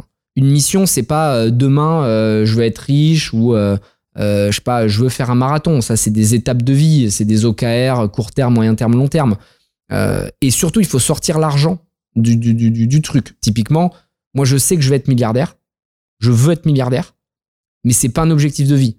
C'est un outil dont je vais avoir besoin pour faire ma mission. Ma mission, c'est quoi? Et ça va paraître bizarre, j'en parle pas souvent, mais quoique, c'est faire la révolution dans le pays et déclencher, être l'étincelle qui va déclencher l'explosion, mais dans le sens positif. C'est-à-dire que je veux que le peuple, l'humain, de manière générale, réalise le potentiel qu'il a en lui. Parce que trop souvent, au long de ma courte existence, j'ai vu des gens qui auraient pu faire des choses exceptionnelles, mais qui ne les ont pas faites parce que elles ont écouté les autres. Elles ont écouté les gens qui les empêchaient de réussir. Elles lui ont dit non, n'y va pas, c'est impossible, tu sais bien, t'as pas les moyens, machin. Alors qu'en réalité, je pense très sincèrement que tout le monde peut devenir millionnaire, tout le monde peut devenir milliardaire, tout le monde peut devenir un homme politique important, tout le monde peut devenir un champion sportif, tout le monde peut devenir ce qu'il veut en fait. Il y a zéro limite. Et, quand vous aurez compris ça et que vous aurez trouvé votre facilité, alors là, mais le, le- le champ des possibles s'ouvre et ça devient n'importe quoi. Et on parlait tout à l'heure de Grégoire Gambato. Euh, la première fois que je l'ai rencontré, je me suis dit, le mec a un talent de ouf. Tu vois, il avait cette énergie, il y avait cette, cette puissance qui était là. Et je lui ai dit, mec, tu dois faire beaucoup plus. Euh, et on en a parlé. Et d'ailleurs, euh, il le dit dans un podcast dans un moment. C'est quand j'ai parlé avec Anthony que j'ai capté que je pouvais viser beaucoup plus gros. Et c'est ça que je kiffe. Si je pouvais, je prendrais chaque humain par la main en lui disant, vas-y, tu peux tout niquer. Fais-le. Et, et c'est marrant parce que j'ai un psy là qui me disait l'autre jour, je dis mais pourquoi tu fais ce métier? Parce que toute la journée, t'as des gens qui pleurent, qui se plaignent, qui veulent se suicider, machin. Il me dit j'ai l'impression d'être le mec dans Titanic à la fin, tu sais, qui passe avec sa barque et qui, un par un, récupère euh, les personnes qui sont dans l'eau en train de claquer. Et il dit et ma, ma, passion, c'est le soir quand je rentre, je me dis j'ai sauvé cette personne. J'ai sauvé cette personne. Et quelque part, c'est un peu mon obsession aussi, c'est réussir à avoir un maximum d'impact et dire aux gens qui sont en train de se noyer, vas-y, arrête d'être lâche quelque part, même si euh, ils vont pas kiffer à entendre ça, mais arrêtez d'être lâche, prenez votre destin en main et allez chercher le maximum de votre potentiel parce que dans 30 ans vous êtes mort sûrement, tu vois. 50 ans. Je pense vraiment que tout le monde peut devenir milliardaire. Millionnaire, ok. Milliardaire, je trouve que c'est un autre game. Franchement, je pense que c'est possible parce que dans le business, encore une fois, là on parle d'argent, mais ça vaut pour tous les milieux, tu vois, parce que souvent on me dit, ah, Anthony parle que d'argent, mais je parle d'argent parce que je fais du business, quoi, tu vois. Mais, mais ça peut être dans l'art, ça peut être dans le sport, euh, bref, peu importe, tu, tu peux, quand je dis milliardaire, c'est le top pour le business, donc peut-être que si tu es dans l'art, c'est que tu vas euh, être euh, exposé à la biennale, etc., etc. Chacun a ses, ses, ses, ses objectifs. Mais je pense que tout le monde peut faire des trucs incroyables et en business, c'est potentiellement être milliardaire parce que tu as besoin d'avoir raison une seule fois. Euh, Qu'est-ce qu'un winner? C'est juste un loser qui a essayé une fois de plus, quoi. Tu vois, on est tous des losers ici. hein. On a tous échoué des trucs. Mais à un moment, bah, il y en a un qui a marché. Euh, et peut-être que d'ailleurs aujourd'hui il marche et demain il marchera plus. Et peut-être que ce sera encore le prochain coup qui nous rendra euh, vraiment riche ou vraiment successful. Ce que je veux dire, c'est que à partir du moment où tu es prêt à faire des concessions et à ne pas avoir une vie normale, à ce moment-là, tu peux réussir. Ce qui est sûr et certain, c'est que tu peux pas devenir milliardaire si tu pars d'en bas. hein. Je t'enlève évidemment euh, tous les héritiers qui ont pas grand-chose à faire parce que ça, ça, compte pas, c'est pas du jeu. Et d'ailleurs, ils sont souvent malheureux. Là, tu vois, je reviens de vacances, j'ai fait une semaine, j'ai vu beaucoup de gens riches autour de moi. Pas été malheureux. hein. Donc, euh, faut pas du tout les envier. Euh, Je vais pas faire le cliché de l'argent ne fait pas le bonheur parce que c'est faux. Euh, l'argent ne fait pas le bonheur, mais le bonheur ne remplit pas l'assiette. Et C'est Booba, ça, c'est magnifique. non, mais c'est c'est vraiment, tu vois, important de le dire. Parce que là, j'étais avec des riches qui me disaient Anto, tu sais, nous, l'argent, je te jure, ça nous rend pas. Je dis, mec, euh, l'argent fait peut-être pas le bonheur des riches, mais il fait celui des pauvres. hein. Ça, c'est sûr et certain. Parce qu'à un moment, quand tu sais pas comment remplir la- le frigo à la fin du mois, moi, j'ai vécu le rationnement. C'est-à-dire qu'à la fin du mois, je me rationnais pour manger. Bon, euh, t'es quand même pas au max de, de, de, de la tranquillité. Donc, euh, l'argent, c'est un truc hyper important, mais ce que je veux dire, c'est que ça ne fait pas tout. Et si tu l'as pas mérité, ton oseille, tu l'apprécies pas parce qu'en fait, t'es né avec. Et là, il y avait beaucoup de gens autour de moi qui avaient tellement tout eu depuis qu'ils étaient jeunes qu'ils réalisaient même pas que euh, pouvoir se faire n'importe quel resto, n'importe quelle vacances, c'est une chance. Donc, essayez pas de vous comparer avec les autres. Je pense vraiment qu'il faut se comparer à la personne qu'on était il y a un ou deux ans. Et moi, c'est mon combat ultime. C'est-à-dire que j'ai pas d'adversaire. J'ai pas de gens où je me dis je veux être comme lui. Jamais été fan, tu vois, de Johnny Hallyday, de Mbappé, de je sais pas qui. Je respecte et je trouve ça incroyable, ces réussites, ça me, ça me passionne, ça m'inspire. J'adore lire des livres. Tu vois, tu lis la bio de Raphaël Nadal, euh, de Schwarzenegger, de Usain Bolt, de tous ces mecs, ou parfois de même de Nana, Anna Kornikova, pareil, qui, a des, qui ont des- des parcours de vie incroyables. C'est effroyable à quel point ils ont souffert. C'est-à-dire que Nadal, tu lis son livre, t'as mal au ventre, tellement le mec explique qu'il s'entraîne avec le doigt de pied pété, le ci, le là. Et ça te permet de savoir que c'est pas des surhommes en réalité à la base, c'est juste des déterminations à toute épreuve. Donc, euh, même si vous êtes plutôt moyen, comme moi, bah, au final, euh, croyez en vous et vous pourrez le faire. J'ai tellement de questions sur, Ouais, euh, j'ai trop- sur le truc. J'en ai une. euh, par rapport à tu vois, toute cette révolution, etc., euh, j'ai l'impression que c'est un truc qui aurait été. T'aurais pu y arriver euh, plus rapidement avec euh, quelque chose comme David Laroche, par exemple. Pourquoi avoir choisi Feed Pourquoi avoir euh, voilà, lancé ça euh, tu- nous parlais tout à l'heure de cheval de Troie, mais que tu peux développer un peu du coup? Yes, je dis souvent que Feed est un cheval de Troie pour expliquer parce que ça m'apporte de la notoriété pour passer un message. Donc feed, ça va bien plus loin que les barres en chocolat. C'est un levier pour moi pour aller plus loin. Et pas du tout que j'utilise feed, que je vais jeter par la suite pour faire autre chose. Mais je pense que déjà, le destin t'impose des choses et que pour être très franc, je me suis jamais posé la question est-ce que je vais plus réussir à faire mes révolutions en faisant feed ou en faisant du euh, coaching comme David Laroche ou des conférences? J'ai juste fait ce qui se présentait à moi et ce qui me semblait naturel sur le moment euh, présent. Et feed, j'ai lancé pour répondre à des besoins très euh, égoïstes quasiment puisque euh, je savais pas comment cuisiner, ça me faisait. Moi, je déteste cuisiner, c'est un truc qui me saoule. Et je détesterais, tu vois, demander à ma nana, est-ce que tu peux cuisiner pour moi? Je sais pas, je trouve ça hyper passéiste. Euh, tu vois, moi, le, peu de temps où j'ai vécu avec mes parents, je voyais mon père demander à ma mère de se lever parce qu'il était contrôleur de train, donc il travaillait souvent à 2 heures du matin. Et ma mère devait se lever à 1 heure pour lui préparer son petit déj pour que lui mange à 1 heure et demie, tu vois. Pour...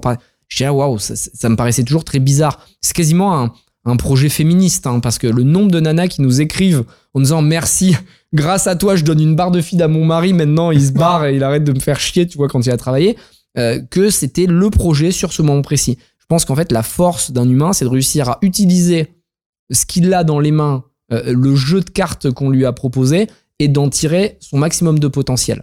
Et clairement, j'aurais pu devenir beaucoup plus riche en faisant euh, du SaaS ou en faisant une boîte tech avec une énorme valorisation.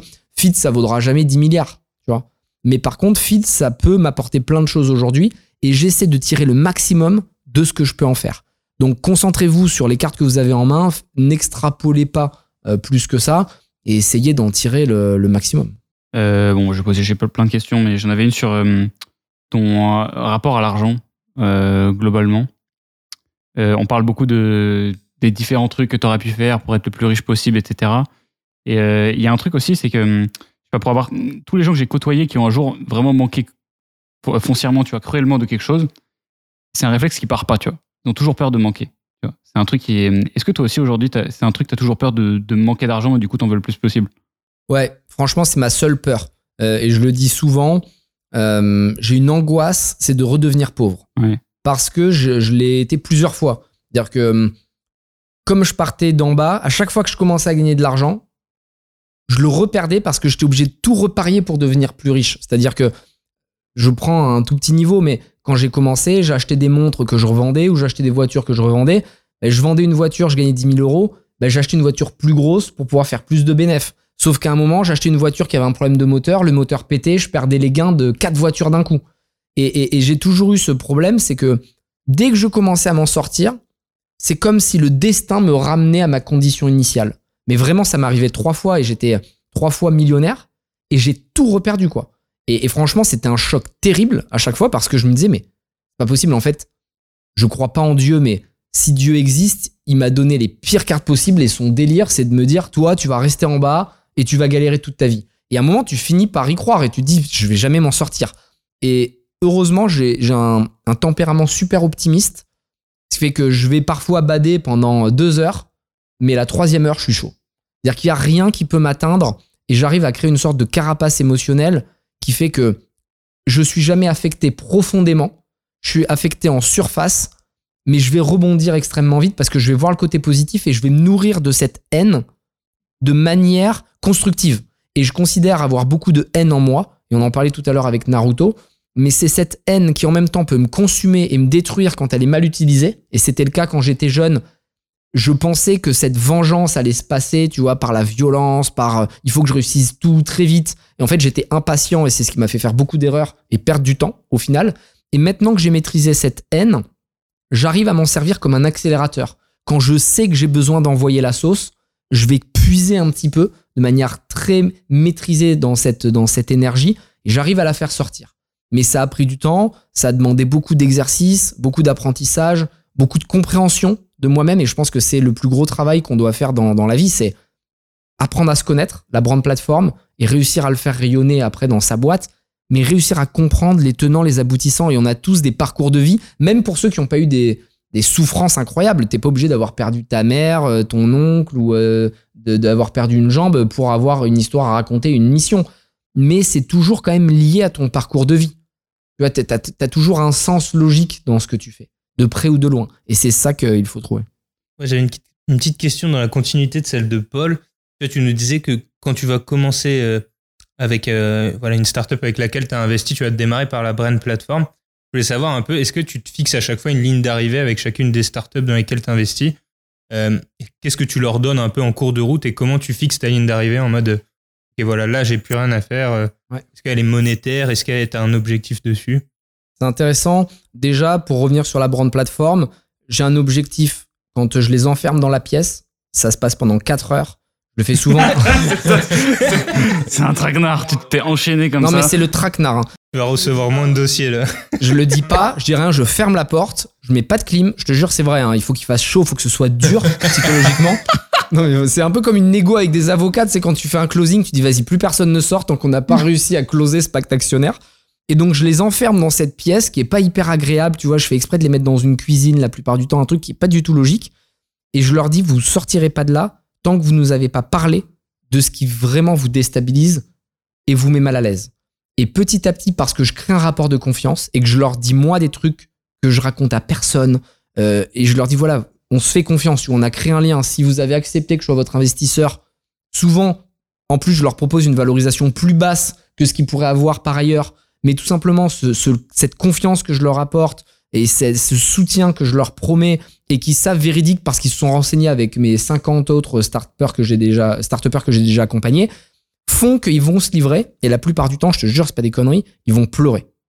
Et quand ils ont pleuré, quand on fait la brand plateforme, c'est que je sais qu'on a touché le bon truc. Parce que je vais les fatiguer, tu vois. T'es à quel pourcentage de, de pleurs sur cet exercice de vente plateforme? Le pourcentage, c'est que il faut que les personnes soient tellement touchées par ce qu'elles racontent qu'elles réalisent qu'en fait, c'est ça qui les a menés à entreprendre. Et la plupart du temps, ils ne le savent pas eux-mêmes. Tu vois? Et, moi-même, au début, quand j'ai lancé je, je, je captais pas que je faisais ça pour faire la révolution pour le peuple. C'est quand j'étais chez Stéphane Soumier que tout s'est aligné d'un coup et que je me suis dit, ah ouais, en fait, c'est ça qu'on est en train de faire. On est en train de créer des barres énergétiques pour que les gens prennent conscience euh, de leur potentiel, puissent l'exercer. Et plutôt que d'aller cuisiner pendant deux heures ou de faire de la merde, on leur donne une barre LC qui leur fait gagner du temps pour faire plus, soit travailler plus, faire plus de sport, lire plus, peindre plus, ce que tu veux. Et tout s'est aligné. Et là, la brand plateforme, tu vois, elle s'est enclenchée. Et plutôt que de l'enclencher au bout de 2-3 ans, comme nous on l'a fait, ce fait que pendant 2-3 ans, la marque, bah, elle avait aucune valeur apportée. Ben maintenant, je le dis, viens, on le fait de suite. Tu vois, on perd pas de temps. Papépi, que tu connais bien puisque vous avez bossé euh, pour eux, avec eux, euh, ils sont arrivés avec un packaging tout pété au début. On leur a demandé c'est quoi vous votre histoire? Ils nous ont dit bah nous euh, on, s'est rencontrés avec Fatia, on est tombé amoureux. Quatre jours après, je l'ai demandé en mariage et on a fait le tour du monde pendant un an ou je sais plus combien de temps. Donc il y avait ce- cette notion de voyage. Et en, fait, quand tu parles avec eux, tu, tu réalisais que la bouffe, ils faisaient pour transporter des recettes, pour euh, euh, partager une émotion qu'ils avaient vécue avec les cornes de gazelle au Maroc, avec je sais plus quel truc en Bretagne ou en Turquie.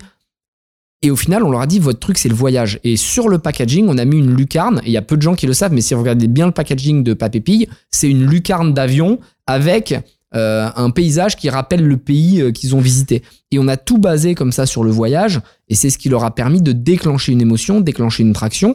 Mais eux, ils en sont encore à la phase où il faut qu'ils transforment ça d'un point de vue business. Tu vois, ils ont réussi à matérialiser un beau packaging. Maintenant, leur mission, et c'est pas facile parce que euh, tu as différentes réussites, hein, et ça, c'est important de le dire. Euh, en startup, tu as la réussite de notoriété, tu as la réussite business d'un point de vue startup, est-ce que tu arrives à générer des ventes? Tu as la réussite financière, est-ce que tu arrives à cracher de la profitabilité? Parce que tu as beaucoup de boîtes qui vendent mais euh, qui Mhm. font pas de résultats, comme nous euh, les 3-4 premières années chez Feed. Et puis après, tu as la réussite patrimoniale. La réussite patrimoniale, c'est est-ce qu'en tant qu'entrepreneur, tu as fait du cash? Et ça, pour moi, c'est le plus important. C'est-à-dire que tu as plein de start qui braillent dans les micros, qui s'inventent des vies parce qu'ils ont une licorne ou je sais pas quoi. Mais qui a pris des millions? Qui a pris des millions? Qui peut s'acheter des maisons? Qui peut se payer des voyages? T'en as pas beaucoup, tu vois. Et typiquement, il y a plein de startups qui ont une de ces réussites qu'on vient d'évoquer, mais très peu qui les ont toutes ou qui ont la plus importante, la réussite patrimoniale. En fait, c'est un, curseur. Tu as quatre niveaux dans ton truc. Euh, est-ce qu'on peut pas dire qu'il y a finalement qu'un seul, qu'une seule réussite C'est genre, c'est tout en haut en fait. C'est genre euh, la réussite de notoriété. Tu remplis pas l'assiette avec de la notoriété. Clairement, c'est comme, comme le bonheur, t'as Ouais. raison. Maintenant, il y en a qui ont cette, euh, cette, euh, qui font cette erreur, à mon sens, de d'être biaisés par la, la notoriété. Et la notoriété, en fait, ça te fait péter un câble. Et sans donner de nom, j'ai des start autour de moi, tu vois, qui ont pris le boulard parce qu'ils ont une autorité, que leur boîte a été connue. Mais concrètement, quand tu connais les chiffres, ils n'ont pas pris d'oseille. Donc il y en a qui sont prêts à prendre moins d'oseille. Et encore une fois, il n'y a pas de jugement de valeur parce que l'argent, ça ne doit pas être une finalité. Et qui veulent avoir un maximum d'impact et qui vont kiffer être dans leur boîte qui fera jamais énormément de, cash, où ils pourront pas vendre, etc. Mais qui vont vivre avec euh, euh, un salaire qu'ils considèrent comme étant confortable et faire ça pendant 20 ans. Et en fait, il n'y a pas de souci. Et le start moi, je lui demande toujours d'être transparent avec moi pour qu'on soit aligné sur la sortie. Et, je réalise que j'ai pas répondu à ta question et c'est normal, je déphase toujours en fait. Vu, je pars sur un truc, je pars à l'ouest. reposer. c'est classique, classique chez moi. Euh, l'exit pour moi, c'est je n'ai plus de valeur à apporter. Je considère avoir lancé la boîte. Très souvent, je la mets sur les rails pendant six mois. J'ai même une équipe qui bosse avec moi en termes de squad pour pouvoir vraiment lancer euh, le sujet. Euh, et puis après, au bout de six mois, ça tourne tout seul. Donc là, je suis plus en support. Il me passe des coups de fil de temps en temps.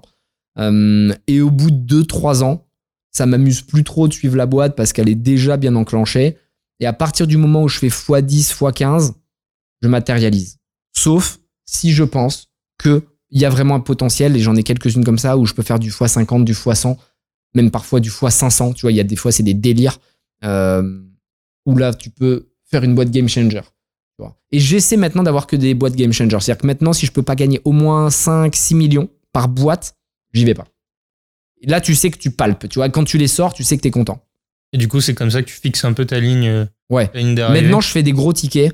Euh, j'essaie de faire des gros tickets euh, où vraiment je peux faire des très gros résultats. et après, j'ai des stratégies de, de, de spray and pray, comme on dit. Donc là, je vais mettre plein de tickets à 50K, tu vois, mais sans trop creuser, au feeling. Je déploie sur plein de boîtes et je me dis qu'il y en a une qui un peu à la Kima Ventures. Quoi. Mmh, ouais. Et du coup, juste pour revenir sur Papépi, il a pleuré au bout de combien de temps, lui Papépi, il a, déjà pleuré la première fois qu'il est venu me voir euh, parce que euh, au bout d'un quart d'heure, je lui ai dit Je te considère que tu as 300 000 euros. Alors que le mec galérait, il avait pris un lever de fonds euh, qui n'avait pas réussi à lui trouver de l'argent et tout. Et moi, en 10 minutes, je lui ai trouvé ses 300 000 balles. Donc là, déjà, il était sur le cul, il était content et ça m'a touché et c'est un vrai pari, Papépi. Hein. Et c'est pas gagné encore parce qu'ils sont au tout début. Euh, mais mais c'est un vrai pari humain, tu vois. Euh, parce que euh, les parcours sont tellement différents de ce qu'on voit dans les startups, le message est tellement différent que tu as envie de l'aider. Et je sais pas si ça va marcher, mais quelque part, c'est une vraie réussite déjà d'avoir réussi à lui donner cette notoriété. Et c'est clairement pas la boîte où je gagnerai beaucoup d'argent, Papépi. Mais par contre, j'ai gagné, tu vois, beaucoup d'émotions, de, partage. Euh, même en brand, plateforme personnelle, tu vois, pour être très franc, ça apporte parce que les gens se disent Ah oui, tu l'as aidé alors que tu n'avais rien à gagner. Euh, ce mec, il sort de nulle part. Euh, et aujourd'hui, il parle avec le président Macron. il parle avec des, des, élus. Il parle avec des top entrepreneurs. Il parle avec des top banquiers. C'est vraiment incroyable de voir que quelqu'un qui n'avait pas de contact il y a six mois aujourd'hui passe partout à la télé, etc. Donc euh, ça, c'est aussi une réussite. Il y a un bon capital sympathie autour de Papépi. Ouais. il est hyper sympa, tu vois. Il, a cette énergie. Il dégage ce truc. Et moi, j'ai une petite question là par rapport, à, bah, notamment par rapport euh, aux chiffres que tu dis. Tu vois, je pense que voilà, ça va forcément faire tourner la tête de, pas mal de gens. Et moi, j'ai une question, c'est, tu vois, bah, ta brand plateforme, elle est quand même beaucoup construite sur le fait que tu viens d'en bas, tu le dis toi-même, tu as commencé, voilà, tu avais la dalle et tu as toujours la dalle. Mais justement, ma question, c'est comment est-ce que tu fais pour pas devenir soft quand, euh, quand bah, en fait, voilà, t'as as euh, justement euh, cette richesse, tu vois, ce que ce lifestyle un peu, bah, tu parles de bourgeois, bah, en fait, maintenant, tu arrives à un niveau où tu fréquentes des gens qui, qui ont de l'argent, etc. Tu peux te permettre de vivre comme ça. Comment tu fais pour pas devenir soft? Regarde cette dalle, quoi. C'est très dur. Et c'est le problème. Tu parlais de Booba, tu parlais. Les rappeurs ont tous ce problème. Eminem, 50 Cent, tous les mecs euh, qui rappaient dur, euh, plus ils ont vieilli, plus ils ont perdu le truc et d'ailleurs ils rappent plus. tu vois, ou ils rappent beaucoup moins bien, tu vois, c'est plus tout le même. Booba, quand il sortait Talak euh, au début, ou les premiers sons de Lunatic, tu sentais la haine, tu vois, tu sentais vraiment quelque chose de puissant. Aujourd'hui, c'est normal, il a gagné de l'argent, il est à Miami, il se fait des clashs, il est très fort en marketing d'ailleurs, à mon avis, c'est C'est un des meilleurs en marketing parce qu'il arrive à être sur le devant de la scène constamment. Là, tu vois, comme il est en train de torcher tous les influenceurs qui ont fait des escroqueries et compagnie. Je trouve qu'il arrive à se réinventer, le mec. Il est solide parce qu'il a 50 berges et il maîtrise les réseaux Ouais. euh, comme nous, mieux que nous, tu Ouais, vois. Genre, euh, il- c'est, euh, c'est un tueur en marketing, Ah, il navigue euh, avec perfection. C'est un truc de ouf ce qu'il fait. en en vrai. pirate. Ouais. Pirate ça. des Et du réseaux. coup, lui, il est pas devenu soft. lui, il est pas, euh, il est pas devenu soft, mais il est devenu quand même dans ses sons. Tu vois, il, il fait plus des sons aussi violents qu'au début, sûr. ouais. mais c'est celui qui a réussi à, à- à se réinventer euh, parce que ça fait 30 ans qu'il est dans le game, tu vois. Après, et justement, moi je trouve que justement, s'il fait plus des sons violents, c'est parce que c'est plus le marché, tu vois. Genre le marché aujourd'hui, il consomme vrai, plus ce il genre a de su sons. s'adapter à fond au marché, t'as un raison. mec qui est il fait du vocodeur, Ouais. il, il arrive à voir ce qui marche aux US, il le ramène en France. Il arrive à s'adapter, ça c'est- c'est c'est incroyable parce que la plupart des rappeurs ont disparu, ceux de notre génération. Peut-être que je suis le plus vieux, remarque, je suis de 88, mais nous à l'époque c'était euh, du Rov, du Alibi Montana, euh, Section d'Assaut, tous ces trucs, euh, euh, IAM, NTM, Funky Family, Sniper. Il n'y en a plus un aujourd'hui qui fait du rap, tu vois. Les- la nouvelle génération les connaît plus. Alors que Booba a su se réinventer, et ça, encore une fois, c'est une force. Mais mon point, c'était de dire que tu n'es plus le même et tu évolues forcément. Et Mhm. tu vois, je vais pas pouvoir jouer le rôle du mec qui vient de la street, qui veut torcher tout le monde pendant 10 ans parce que je serai plus légitime. Mais je vais devoir faire évoluer le personnage en disant voilà comment j'étais, voilà comment j'évolue. Et évidemment, mon entourage a un impact. Aujourd'hui, je suis entouré la plupart du temps de gens qui ont beaucoup d'argent, qui ont réussi. Et c'est pour ça que je veux pas que les gens pensent que j'oppose les classes sociales et qu'il y a un combat entre les riches et les pauvres. Parce qu'au contraire, mon, mon job, c'est de faire le pont entre les deux, de pas ostraciser, de pas stigmatiser, mais plutôt de rassembler autour d'une cause commune qui est l'humain doit être épanoui et tout le monde doit pouvoir y arriver. Et en fait, quand je parle avec mes potes riches, ils sont complètement d'accord. À part les cons, tu vois, qui ont hérité, qui ont jamais bossé.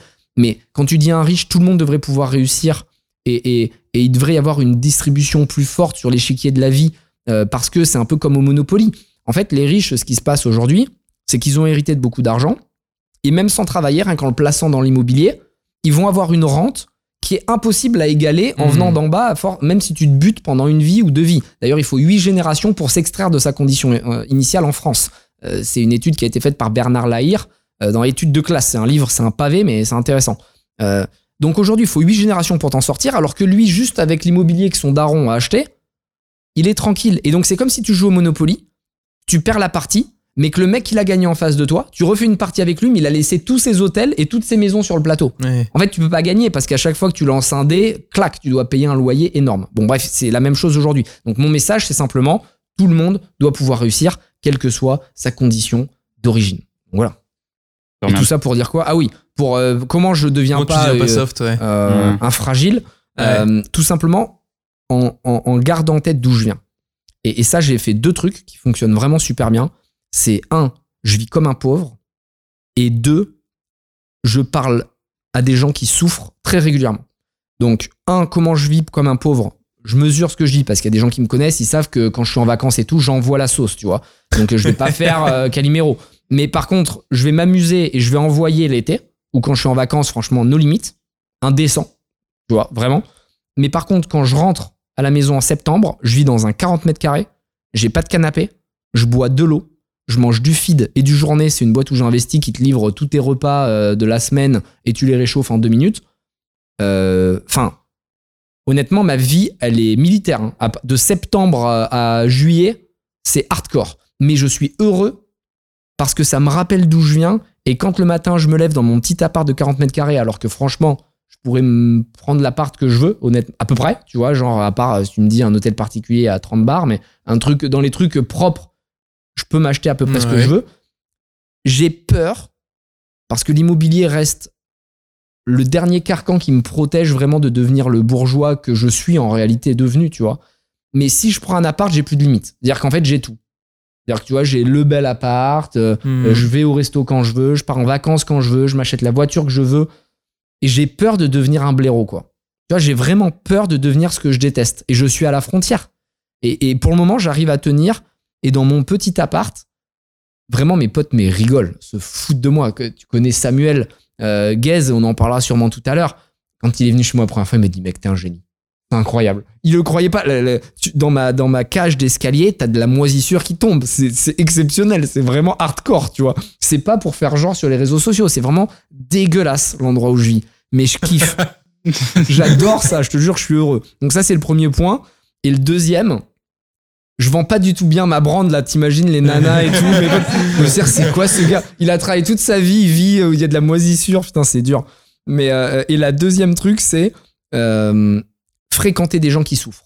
Et là, ça passe par l'associatif. Et pendant longtemps, je comprenais pas les gens qui donnaient. Tu vois, moi, quand euh, je croisais un mendiant ou un truc, dans ma tête, je me disais, mais jamais de ma vie, je donnerais un euro à un mec comme ça. Il a qu'à travailler. Tu vois, j'avais vraiment cette vision, mais parce que moi-même, j'avais manqué. Et donc, du coup, tu vois, je me disais, déjà, faut que je me sauve moi avant de sauver les autres. Et en fait, ce que je réalise maintenant, c'est que quand tu donnes aux autres, c'est un peu cliché de dire ça, mais, mais tu donnes euh, à ta réussite et tu donnes à, tu te nourris toi-même, en fait. Parce qu'en aidant les autres, tu revis ton histoire. Et c'est pour ça que j'adore investir dans les startups. Parce que quand j'investis dans les, les early stage euh, founders, j'investis sur moi, quelque part.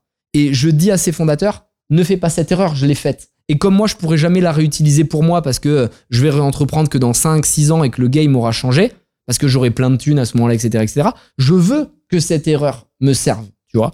Et donc, euh, aujourd'hui, quand je travaille avec des associations comme euh, On remplit le frigo, qui vont donner de la bouffe aux étudiants qui peuvent pas manger ou aux, jeunes entrepreneurs qui ont pas de quoi remplir leur frigo, franchement, ça me touche et ça me rappelle que il y a des vrais galériens, tu vois, aujourd'hui. Il y a des vrais galériens, des gens qui sont dans le dur et ça me renvoie à des images que le cerveau supprime. En fait, aujourd'hui, on est tous des nantis. Tu vois, euh, toi, toi, moi, moi, machin, on est tous des nantis parce que t'as commandé des sushis, t'as pas calculé, il reste des sushis, on a de la place, on a des maisons, on a des appartes. Mais la réalité, c'est qu'il y a des gens qui sont dans le dur.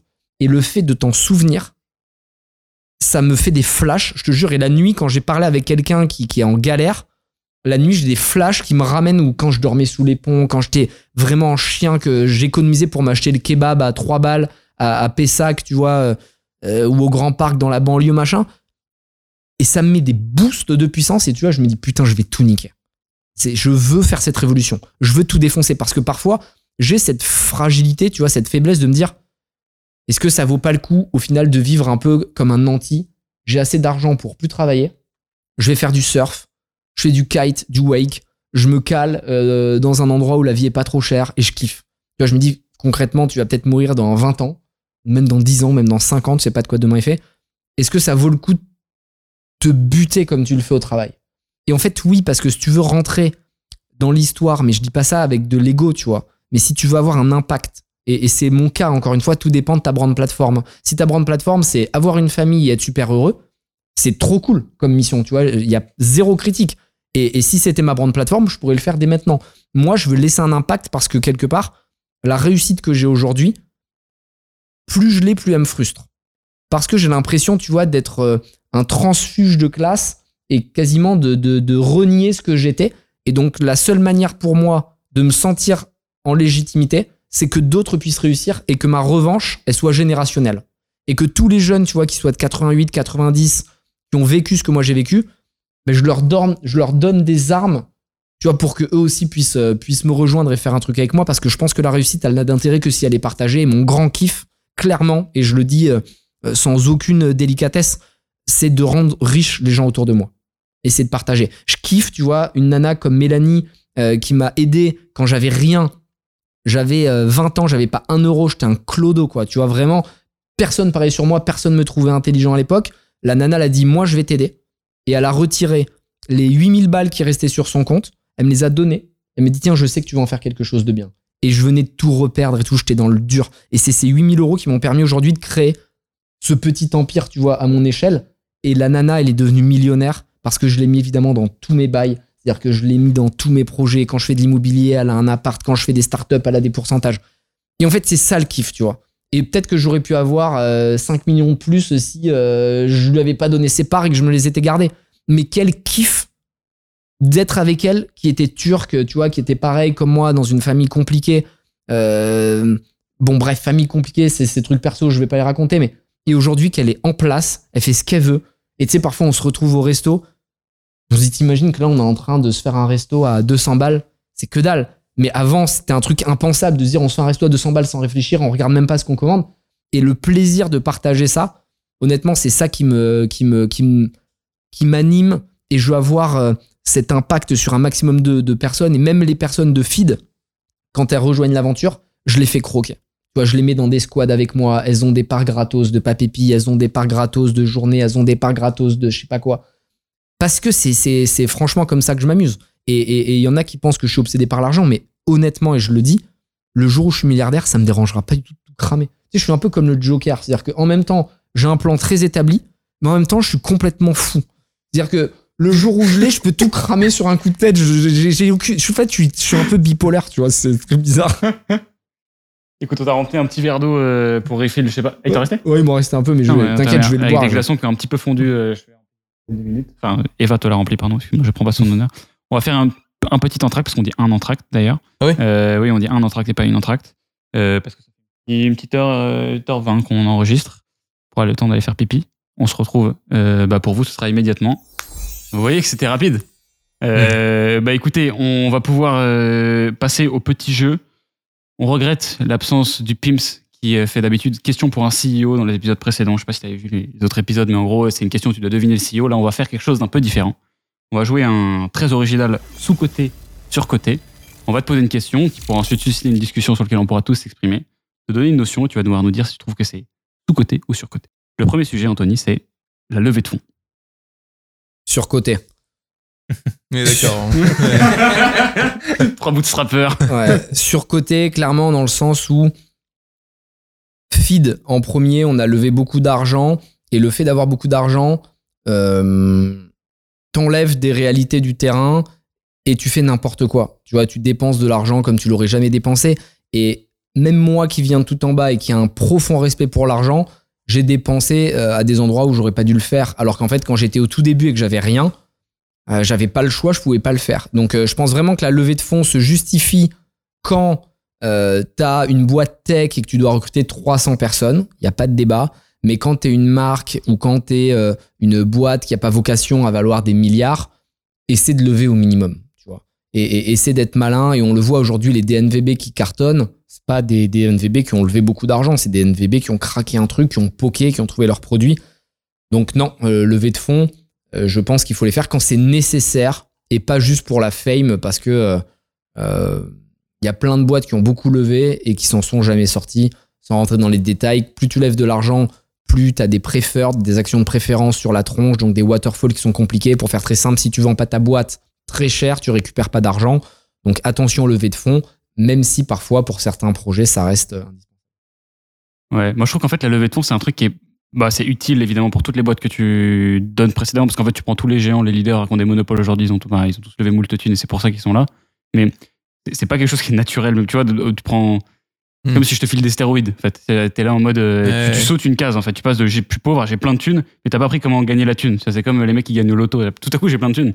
Ouais, Ouais. mais tu l'as pas. Tu vois, c'est pour ça que les gens ils deviennent, ils deviennent fauchés. La majorité des gens qui jouent, gagnent au loto. Et tu, je sais pas comment gérer cette thune, je l'ai pas mérité. je- Enfin, si peut-être que je l'ai mérité, bon, c'est un, autre sujet. Mais euh, bref, non, Mais D'ailleurs, pas. tu, tu vois ça évoluer comment, euh, les levées de fonds?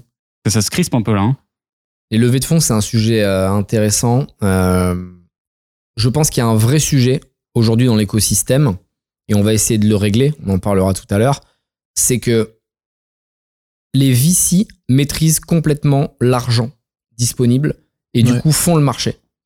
Et ce sont des personnes qui viennent d'un milieu favorisé, qui ont tous fait des grandes écoles, qui viennent tous du milieu, qui décident qui sont les prochaines réussites.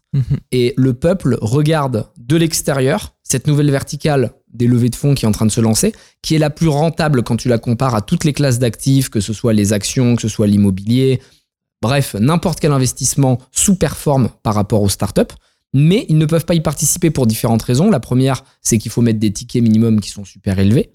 Euh, ils n'y participent pas parce qu'ils n'ont pas accès au dossier. Et du coup, ceux qui se gavent, c'est toujours les mêmes, c'est ceux qui ont les bons contacts, le bon réseau. Et du coup, il y a beaucoup de startups qui devraient exister, mais qui ne peuvent pas exister parce que malheureusement, sans argent, c'est très compliqué euh, de réussir à te développer.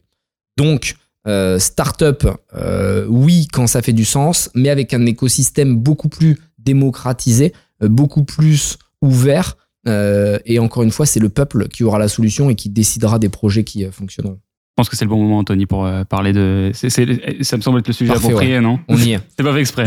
on, a- on est en plein dedans. Pour faire très simple, j'ai évolué d'entrepreneur à investisseur assez naturellement. Euh, Je suis ni euh, plus investisseur ou plus entrepreneur, je me mets vraiment à 50-50. Et ce que j'observe, c'est que dans toutes les startups où je suis, donc je suis quand même dans 50 boîtes, il y a une frustration énorme des entrepreneurs d'être accompagnés par des investisseurs qui n'ont jamais créé de boîte, qui n'ont aucun sens commun du business, c'est-à-dire qu'ils ne savent pas comment gérer les boîtes et ils donnent des conseils, ils demandent des, des, des reportings qui sont hyper précis, c'est très compliqué euh, d'apporter autant de savoir, d'apporter autant de temps à des investisseurs qui ne créent pas de valeur. Euh, et surtout, euh, ces investisseurs sont incapables de sélectionner les bons dossiers qui mériteraient d'y arriver. Et cette frustration, elle a continué à croître parce que moi j'avais des BA qui étaient pas terribles, donc euh, tu vois ça a été une vraie frustration pour moi. Après j'ai eu des investisseurs qui m'ont pas forcément aidé dans les moments difficiles comme avec le Covid, et je me suis dit comment on pourrait réinventer le milieu du VC qui concrètement apporte quelque chose parce qu'il y a des licornes qui ont euh, qui ont qui sont apparues, euh, il y a des boîtes qui ont réussi, mais dans un milieu qui est très sclérosé, c'est tu prends les 25 licornes françaises, c'est 25 profils identiques, hein, euh, ceux qui les ont ceux qui les ont créés. Et on s'est dit avec un pote qui est aussi entrepreneur, Samuel Guez, qui a fait plein de boîtes, qui était lui aussi investisseur puisqu'il est travaillé chez les VC, c'était un financier, et donc il, il complétait bien mon profil qui moi est beaucoup plus marketing, beaucoup plus euh, dans l'émotion, qui va être un sale, qui va faire des réseaux sociaux, lui est vraiment dans l'opérationnel. Comment utiliser ma notoriété et mon deal flow? Parce que j'ai un deal flow de porc, c'est-à-dire que honnêtement, je pense qu'il y a personne en France qui reçoit autant de deals que moi, de decks euh, en mode euh, je cherche de l'argent, est-ce que tu peux m'aider à lever? Et je me suis amusé à faire avec des amis, des footballeurs, d'autres entrepreneurs, des clubs deals où euh, je réunissais, je réunissais euh, 50 investisseurs ou 30 investisseurs et on, faisait une levée de 500 000, 1 million, 2 millions, mais de manière artisanale. Et on s'est dit, j'ai plus assez de monde autour de moi euh, pour pouvoir le gérer de manière artisanale. Enfin, j'ai trop de monde autour de moi pour pouvoir le gérer de manière artisanale. Il faut qu'on automatise au maximum. Et on a créé un club qui s'appelle Blast, comme dans la fusée, tu vois, Blast Off, c'est décollage. C'est un club où tu peux investir à mes côtés dans les meilleures startups du marché à partir de 1000 euros. Donc l'idée, c'est que n'importe qui puisse acheter un membership, faire partie de ce club. Je mets les 4 deals que je fais chaque mois. Moi, je fais 4 deals par mois. Je suis toujours le plus gros investisseur, donc ça montre que je crois dans le projet. Et tu peux mettre entre 1000 et 80 000 euros dans le projet en deux jours. On a automatisé, on a fait un process qui est ouf, c'est-à-dire que tout est automatisé. euh, inutile de rentrer dans les détails pour le grand public, mais on a blockchainisé les captables, ce qui fait qu'on crée un SPV. Chaque deal se fait dans un SPV, donc c'est une sorte de holding qu'on va créer. Les actionnaires rentrent dans cette holding. C'est fait en trois clics. On a fait une UX de fou, tu vois, qui euh, n'a jamais existé euh, auparavant. Euh, et quand tu es dans ce SPV, la chose incroyable, c'est qu'on va permettre de créer un marché secondaire. Comme ça se passe dans le SPV, il n'y a pas besoin de demander l'accord de la startup, il n'y a pas de droit de préemption. Tout se passe dans notre SPV et tu peux revendre tes titres le lendemain où tu les as achetés. C'est-à-dire que quelqu'un investit chez Feed, deux jours après, il dit bah moi, euh, j'ai envie de revendre mes titres Feed, il peut les revendre à un autre membre du club qui automatiquement, en faisant un KYC euh, ultra simple avec son téléphone pour montrer son identité, va pouvoir racheter ses titres. Et donc là où la liquidité met généralement 7 ou 8 ans à arriver quand tu es un investisseur normal, tu peux revendre tes titres quand tu le souhaites à un prix qui est basé sur la valorisation actuelle de la startup. Donc grosso modo, ça permet aux startups de lever de l'argent beaucoup plus rapidement, beaucoup plus, facilement. On a un sweet spot entre 500 000 et 1,5 million, tu vois, à chaque levée. On va très vite, on t'apporte l'argent en deux jours. C'est ultra simplifié puisque tu parles à moi qui filtre le dossier. Une fois que moi je suis convaincu, j'organise un live avec les membres du club euh, qui vont faire euh, un visio, tu vois, avec le fondateur. Juste après, on dit qui commit, qui commit pas, qui veut mettre de l'argent. T'as le choix. Plus t'as un membership élevé, plus tu peux mettre de l'argent, évidemment. C'est-à-dire que pour pouvoir euh, investir 1000 euros, tu as besoin de payer 1500 euros de membership et après tu peux mettre 1000 euros dans tous mes deals. Si tu veux mettre 80 000 euros, tu vas payer un membership à 10 000 balles. Et l'idée, c'est évidemment que les meilleurs deals du marché soient accessibles. L'intérêt, il est double, à la fois pour les entrepreneurs, parce qu'en plus d'avoir des investisseurs, ils ont des utilisateurs. C'est-à-dire qu'ils ont une nouvelle ligne sur le cap table qui est euh, Blast. Mais dans ce SPV, ils ont peut-être euh, 1000 utilisateurs tu vois, qui euh, vont vendre leurs produits, en parler. Et pour les investisseurs, je trouve ça incroyable parce que pour la première fois, le marché de l'investissement s'ouvre au peuple. Et jusqu'à présent, les VC détenaient le pouvoir. Mais aujourd'hui, si le peuple a l'argent, parce que là, on fait un fonds early stage, mais on peut très bien imaginer que dans X années, on va faire un fonds de série A, série B, late stage. On fait des drops de 500. Donc, c'est un club ultra fermé au début. Ça va être compliqué d'avoir des places. On a une liste d'attente parce que rien que nos proches, euh, ils ont tous voulu euh, participer. Mais ce qu'on va faire, c'est qu'on va faire une waiting list avec euh, un- un- un- une arrivée par, par chronologie. Et on fera des drops de 500 par 500. Et ça nous permet, je pense, vraiment de réinventer le monde des levées de fonds tel qu'on le connaît. L'objectif étant évidemment que le peuple reprenne le pouvoir et que les VC, à la fin, euh, n'aient plus les dossiers. Quoi. Donc c'est complètement aligné en fait avec ce que je défends. tu ouais, vois. ouais. C'est- intéressant parce que ce marché-là, en fait, de... parce que tu vois, tu as fait une levée il y a pas longtemps avec, avec Caption. On, on dit levée ou pas pour ce truc-là? Non, parce qu'en fait, l'argent ne va pas dans la boîte. C'est une vente des BSPCE des employés. Ok. C'est-à-dire que c'est des personnes de ton équipe qui vont vendre euh, leur BSPCE parce qu'ils les ont activés, euh, mais c'est pas de l'argent qui va dans la boîte. Donc c'est une vente de secondaire. C'est purement entre des acheteurs et les euh, employés. Donc on parle pas de levée de fonds. Donc, pour, si je récapitule, pour un noob, si j'ai bien compris, ce que tu apportes, c'est l'accès au deal que tu peux pas toucher d'habitude. Il y a un aspect de liquidité aussi où tu peux quand même liquider tes titres avant qu'il y ait une opération de, enfin, de levée ou de, Quand tu ou de veux. sortie quand tu veux. En, si, à mode, du moment que tu trouves un, un autre acheteur. Ce que j'ai bien compris, c'est qu'il faut que l'acheteur soit dans le SPV avec toi. En gros, euh, non, il faut pas qu'il soit avec toi dans le SPV. N'importe quel membre du club Ah, du club, du club, ok. du quand même. club. Ok. Donc si tu as une carte de member, euh, tu peux euh, acheter euh, n'importe quelle boîte dans laquelle d'autres ont déjà investi et toi tu es dans un SPV, tu peux le vendre à n'importe quel autre membre du club. Mais si je dois résumer la, la proposition de valeur, c'est qu'aujourd'hui, tu prends quelqu'un qui est avocat à Bordeaux, il n'a pas accès au bon dossier. Même s'il se met dans des groupes de business Ouais, angel ouais. et compagnie, c'est que des dossiers pourris que personne ne veut. C'est-à-dire que ça se passe comment? Les bons dossiers sont off-market. Donc ça passe pas sur les plateformes de crowdfunding, ça passe pas dans les clubs de business angel. Les clubs de business angel, ils ont les deals dont personne ne veut à Paris. C'est horrible, mais c'est véridique. hein. Les bons deals, c'est comme un appartement en fait. Quand tu es dans l'immobilier, tu trouves pas un bon appart sur se loger ou le bon coin. Quand tu es un professionnel de l'immobilier, tu fais des deals off-market. Nous, c'est ce qui se passe. Les fondateurs viennent me voir avant même de commencer leur levée de fonds. Et ce qui se passe, c'est que moi, je leur dire, écoutez les gars, je peux vous trouver un million, un million et demi en trois jours. Vous travaillez qu'avec moi, je vous fais ces conditions, je les négocie au mieux. C'est-à-dire que le mec de Bordeaux qui est avocat, il peut dispatcher à coût de 1000 euros, 10 000 ou 20 000 en fonction de ses moyens dans les meilleurs deals du marché, où il aurait jamais pu rentrer parce que d'une, les tickets minimum, c'est en général 50 000 pour rentrer dans une boîte, et deux, il aurait jamais eu le dossier parce qu'il était plein. Et tu le sais, toi, dans les bons dossiers, pour rentrer, faut être connu. Euh, Aujourd'hui, un bon dossier avec une belle valo et tu sais que ça va péter, si t'es pas connu ou que tu peux pas justifier de ce que t'apportes, tu ne peux pas rentrer dans le deal. C'est incroyable parce qu'on est dans un marché où ce sont les investisseurs qui doivent pitcher les entrepreneurs. Et je te promets que c'est vrai, quand c'est des bons dossiers, c'est toi qui dois dire, moi je te jure, je peux t'apporter ça, ça, ça. Et nous, la chance qu'on a, c'est qu'avec notre visibilité, les entrepreneurs savent qu'on peut les mettre en avant. On peut en parler sur nos réseaux sociaux. Ils savent qu'on va les aider, qu'on peut les mettre chez Franprix, chez Monoprix, qu'on peut leur faire des intros avec d'autres investisseurs, avec des fonds d'investissement, qu'on peut leur faire scaler la boîte. Et ça, c'est une création de valeur qui est incroyable. Et on veut en faire profiter le peuple. Et c'est parfaitement aligné, tu vois, avec ce que je raconte depuis le début, que tout le monde doit pouvoir avoir sa chance. Et honnêtement, si tu veux investir de l'argent, évidemment pas tout ton argent parce qu'il faut disperser ton risque, donc il faut faire un peu de tout.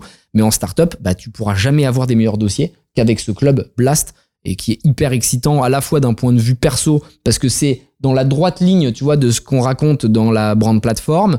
Euh, c'est aussi la conclusion de cinq ans d'investissement et beaucoup d'erreurs, mais aussi beaucoup d'apprentissage. Et aujourd'hui, j'ai les meilleurs dossiers du marché. Euh, idem pour Samuel, qui est un entrepreneur, qui a levé des fonds, qui sait comment ça se passe, qui a été à la fois investisseur entrepreneur. Donc c'est une conclusion hyper logique et hyper excitante et qui me permet en plus de faire feed parce que tu vois, j'ai tellement bien automatisé chez feed et je suis en train de mettre des COO, des CEO. Je suis en train de pouvoir me, comment dire, me, me retirer légèrement tout en étant dans l'opérationnel, mais sans être la figure de feed et ça rejoint ce qu'on disait tout à l'heure.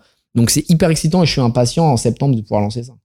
Nouveau projet avec euh, notre gars sûr euh, Samuel Gaz aussi, qu'on embrasse. Ici, Samuel.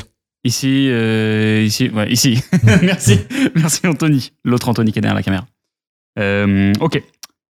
Super clair. Euh, j'ai, bah, écoute, on peut continuer sur le sous-côté, sur-côté. J'ai un autre truc, c'est euh, avoir un associé. Ou une associée. Celle-là elle est dure parce que euh, parfois c'est sur-côté, parfois c'est sous-côté. C'est-à-dire qu'il y a, il y a trop de d'investisseurs qui te disent si t'es monofounder, tu peux pas y arriver. Alors qu'en réalité, moi j'ai plein de boîtes monofounder qui ont cartonné où j'ai gagné de l'argent. Typiquement Feed, Les Miraculeux, il y a plein de boîtes où ça a fonctionné. Donc il n'y a pas de règle. Moi je pense qu'il n'y a pas de règle. Maintenant, avoir un co-founder, c'est aussi super important pour te compléter quand t'as pas tous les skills. Typiquement, le Blast Club, j'aurais jamais pu le faire sans Samuel parce que j'ai trop de taf aujourd'hui, tu vois, sur les, réseaux, sur la notoriété avec les tournages, les livres, les ci, là. Et lui, c'est un exécutant, c'est une machine opérationnelle. Et tu vois, on a vraiment cette, ce, ce, ce, ce combo parfait. Tu vois, c'est euh, fusion euh, Vegeta Sangoku, quoi. Euh, et, et les deux apportent leur truc pour rester après Naruto, on va tous les, les câbler. Comment il s'appelle la fusion de Vegeta et Son Goku Il Gogeta. s'appelle Gogeta, putain. On a les classiques. Végétaux, ouais, c'est Végétaux Gogeta. Gogeta. T'as les deux. Et, euh, et donc, ouais, non, euh, il faut que vous fassiez en fonction du moment. Si t'as pas de co-founder et que t'en trouves pas et que tu veux te lancer, lance-toi. Tu vois, ce qui est sûr, c'est qu'il faut pas perdre de temps. Mais si t'as cette chance de pouvoir trouver la personne qui te complète ou les personnes qui te complètent, c'est quand même un vrai plus de pouvoir parler, partager tes craintes, répartir le- les tâches. Mais il faut le faire dans une, dans une relation de confiance. C'est super important. Cliché encore une fois, mais c'est un véritable mariage. Tu vois, c'est, c'est, euh, tu te marierais pas avec le mec ou la nana que tu viens juste de rencontrer. C'est trop dangereux. Donc il faut vraiment se tester, s'apprivoiser, comprendre si les valeurs collent et à partir de là, être capable de se faire confiance pour pas aller sur les plates-bandes de l'un, de l'autre. C'est-à-dire que s'il y en a un qui fait du marketing, fait du marketing, l'autre fait de l'opérationnel, fait de l'opérationnel. Évidemment, on se concerte, on en on en parle, mais chacun a son expertise. Ce que j'aime beaucoup dans, euh, dans le fait d'avoir des associés, c'est euh, ça te permet de voir en fait l'aventure entrepreneuriale comme euh, bah, une aventure tout court en fait. C'est-à-dire avec qui t'aimes bien faire les trucs et euh, à qui t'as envie de sécuriser dans le projet. Tu te dis tant que ces gens ils sont là, je continue. Le jour où ils partent, ça va remettre en question pas mal de trucs. Enfin moi c'est pour ça que j'ai ces associés là aujourd'hui, c'est parce que c'est les gens où, je- si demain ils se barrent, ça me fait chier. Tu vois. Genre, je, je remets en question ma participation au truc. L'humain, le plaisir, hein, c'est la Ouais, clé. c'est hein. ça, c'est que la- l'aventure est le plus agréable avec. D'accord. D'ailleurs, il y a un truc qui est marrant, c'est que à chaque fois que tu parles de ce que tu fais, tu vas dire Oh putain, j'avais cette question, j'allais Eh, la garder c'est- pour la fin. ah, mais oui, mais à chaque fois que tu dis, enfin, tu parles de, de ce que tu fais ou vous faites, je sais pas exactement, mais tu dis toujours on. Ouais. Et pourquoi on et pas je Enfin, il y a- c'est- il y a qui derrière ce on en fait? C'est par respect pour euh, ce que m'apportent tous ceux qui sont autour de moi. Je pense que seul tu fais rien. Tu vois. Euh, il y en a beaucoup qui sont persuadés euh, d'être le produit de leur travail euh, à eux seuls, mais la réalité c'est que tu as toujours une équipe, tu as toujours des gens qui te supportent, que ce soit ton copain, ta copine, tes parents, tes employés. Et, et moi, tu vois, j'ai un respect infini pour les gens qui ont cru en moi. Et rien que Mélanie euh, sera toujours dans ma réussite. Et donc, je dirai jamais euh, j'ai réussi. Tu vois, on a réussi. C'est-à-dire que sans Mélanie, si elle m'avait pas donné ces 8000 euros au début, et si elle m'avait pas poussé, euh, et si elle m'avait pas, si elle avait pas cru en moi, j'aurais pas pu croire en moi. Tu vois, il y a que quand une autre personne te renvoie un regard bienveillant que tu dis, vas-y, je suis pas seul, et j'ai une sorte de dette, tu vois, envers cette personne qui a cru en moi. Donc, quand je dis on, c'est Mélanie, c'est mon équipe, c'est les personnes qui, euh, qui ont été derrière moi à un moment ou à un autre. Et, et- comme tu le dis très justement, le plaisir, c'est d'être avec de l'humain, de partager, d'avoir des souvenirs. Il y a forcément des clashs, des engueulades, parce qu'en fait, c'est ça la vie aussi. Mais c'est que sur le fond, tu passes un bon moment, un bon voyage. Et, c'est pour ça qu'encore une fois, l'oseille, ça doit pas être la finalité. Euh, ça doit être la conséquence d'une d'une atmosphère. Et si c'est pas ce coup-là, si c'est pas sur ce projet, ce sera sur le prochain parce que tu prends du plaisir. Ok. Et donc dans le on, t'as euh, bah, Mélanie et t'as Mes équipes, pas mal de gens Ouais. qui t'a- qui t'accompagnent. Même dans euh, mes réseaux, tu vois, moi, mon Insta, enfin, c'est des gens qui m'aident à le faire. Euh, tous mes- LinkedIn, mes trucs, tout. Il y a une équipe.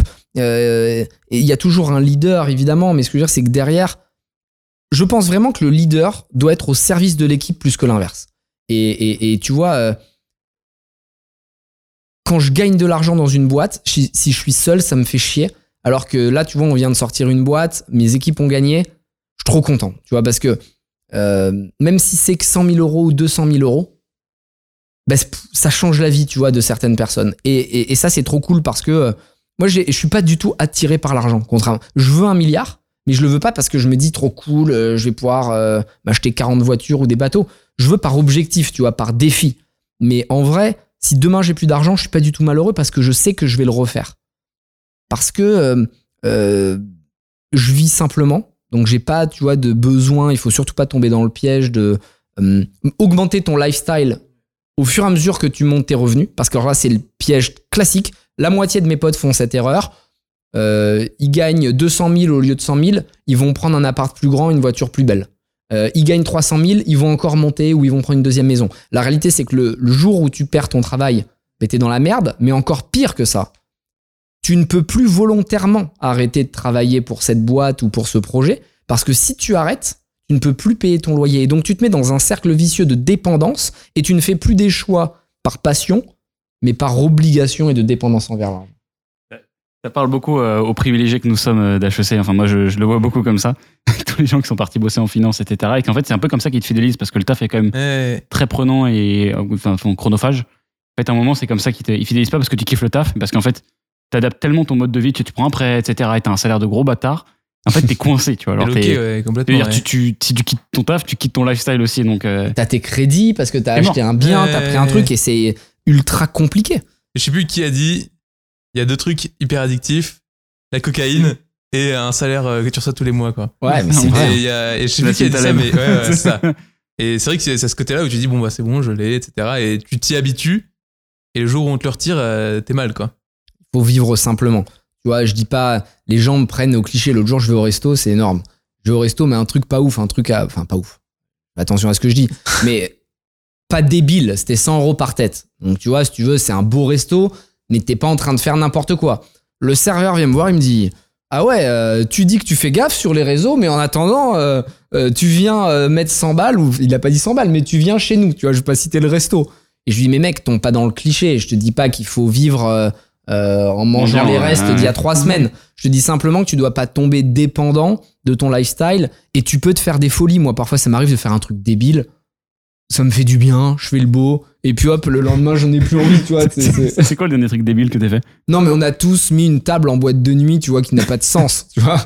Genre, un truc Surtout pour un mec qui boit pas. Ouais, non, mais moi, c'est le pire truc, c'est-à-dire que je bois pas et j'ai beaucoup de potes alcooliques. Donc, quand je vais au restaurant ou en, en boîte de nuit, on se met des additions de fou, mais on partage, on, on divise. On va pas faire, tu vois, Muriel Robin. euh, alors, qui a bu quoi, tu vois Est-ce que toi, t'as pris un café Le Donc, tricount. on divise, ouais, on fait pas le tri 40. Et, et du coup, mes potes me disent, mais en fait, Anto, t'as le pire choix possible. C'est-à-dire que tu bois pas et en plus, tu vas payer pour nous. mais du coup, c'est vrai que quand on va en boîte euh, ou qu'on fait euh, quelques soirées, ça m'arrive très rarement, mais plutôt l'été. Parfois, je fais des trucs débiles, mais encore une fois, tu vois, je l'ai fait cette semaine. Ça m'a fait plaisir d'inviter. Et, et j'étais avec des gens. Euh, Il y en a qui avaient beaucoup plus d'argent que moi, mais pas mal qui avaient beaucoup moins.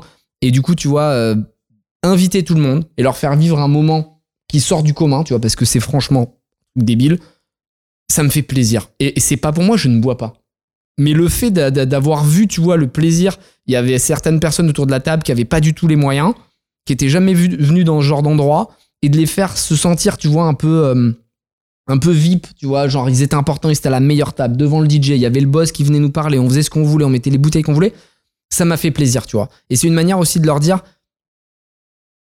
c'est un avant-goût et tu pourras le faire un jour, tu vois. Et, et- et- c'est vraiment ça qui me fait kiffer euh, plutôt que de m'acheter euh, tu vois, des trucs débiles à moi, des fringues hors de prix ou euh, des trucs à la con. Pareil, il y en a qui vont dire oui, mais t'achètes des montres. Oui, j'achète des montres, mais parce que c'est un investissement en fait. Tu vois, les montres, je les, je les porte même pas. J'ai des montres, euh, je fais x10 dessus. J'avoue, tu nous as montré des photos, j'ai même pas vu que t'avais même pas de montre au poignet en fait. J'en ai aucune, elles sont toutes au coffre. Et Euh, et il y avait une photo que nous a montré, il avait six montres comme ça, bom bom bom bom bom, juste pour les montrer. c'est c'est vraiment des Je objets de la collection photo. quoi. Non, c'est de la collection. Elles sont neuves, elles sont jamais portées quasiment. Et je les laisse euh, au coffre. C'est du placement. Et en fait, ce que j'observe, c'est que quand tu peux t'acheter des choses, t'as plus besoin de les montrer. Et c'est fou parce que quand j'étais jeune, j'étais très bling bling parce que j'avais manqué. Tu vois, j'avais le complexe un peu du banlieusard. Et j'achetais des trucs que je pouvais pas me payer en réalité ou que j'aurais pas dû me payer juste pour impressionner des gens. Et en réalité, je les impressionnais pas du tout parce que les riches, ils étaient pas impressionnés parce que j'avais une voiture. Et les pauvres, tu vois, ils pensaient à eux, quoi, tu vois, et ils savaient même pas que cette voiture valait euh, ce prix-là. Et, maintenant, c'est l'inverse. Plus j'ai, moins je dépense et moins je montre. Tu vois? Et, j'ai mis beaucoup de temps à évoluer là-dessus et je pense que j'ai pas été bon du tout entre 20 et 30 ans.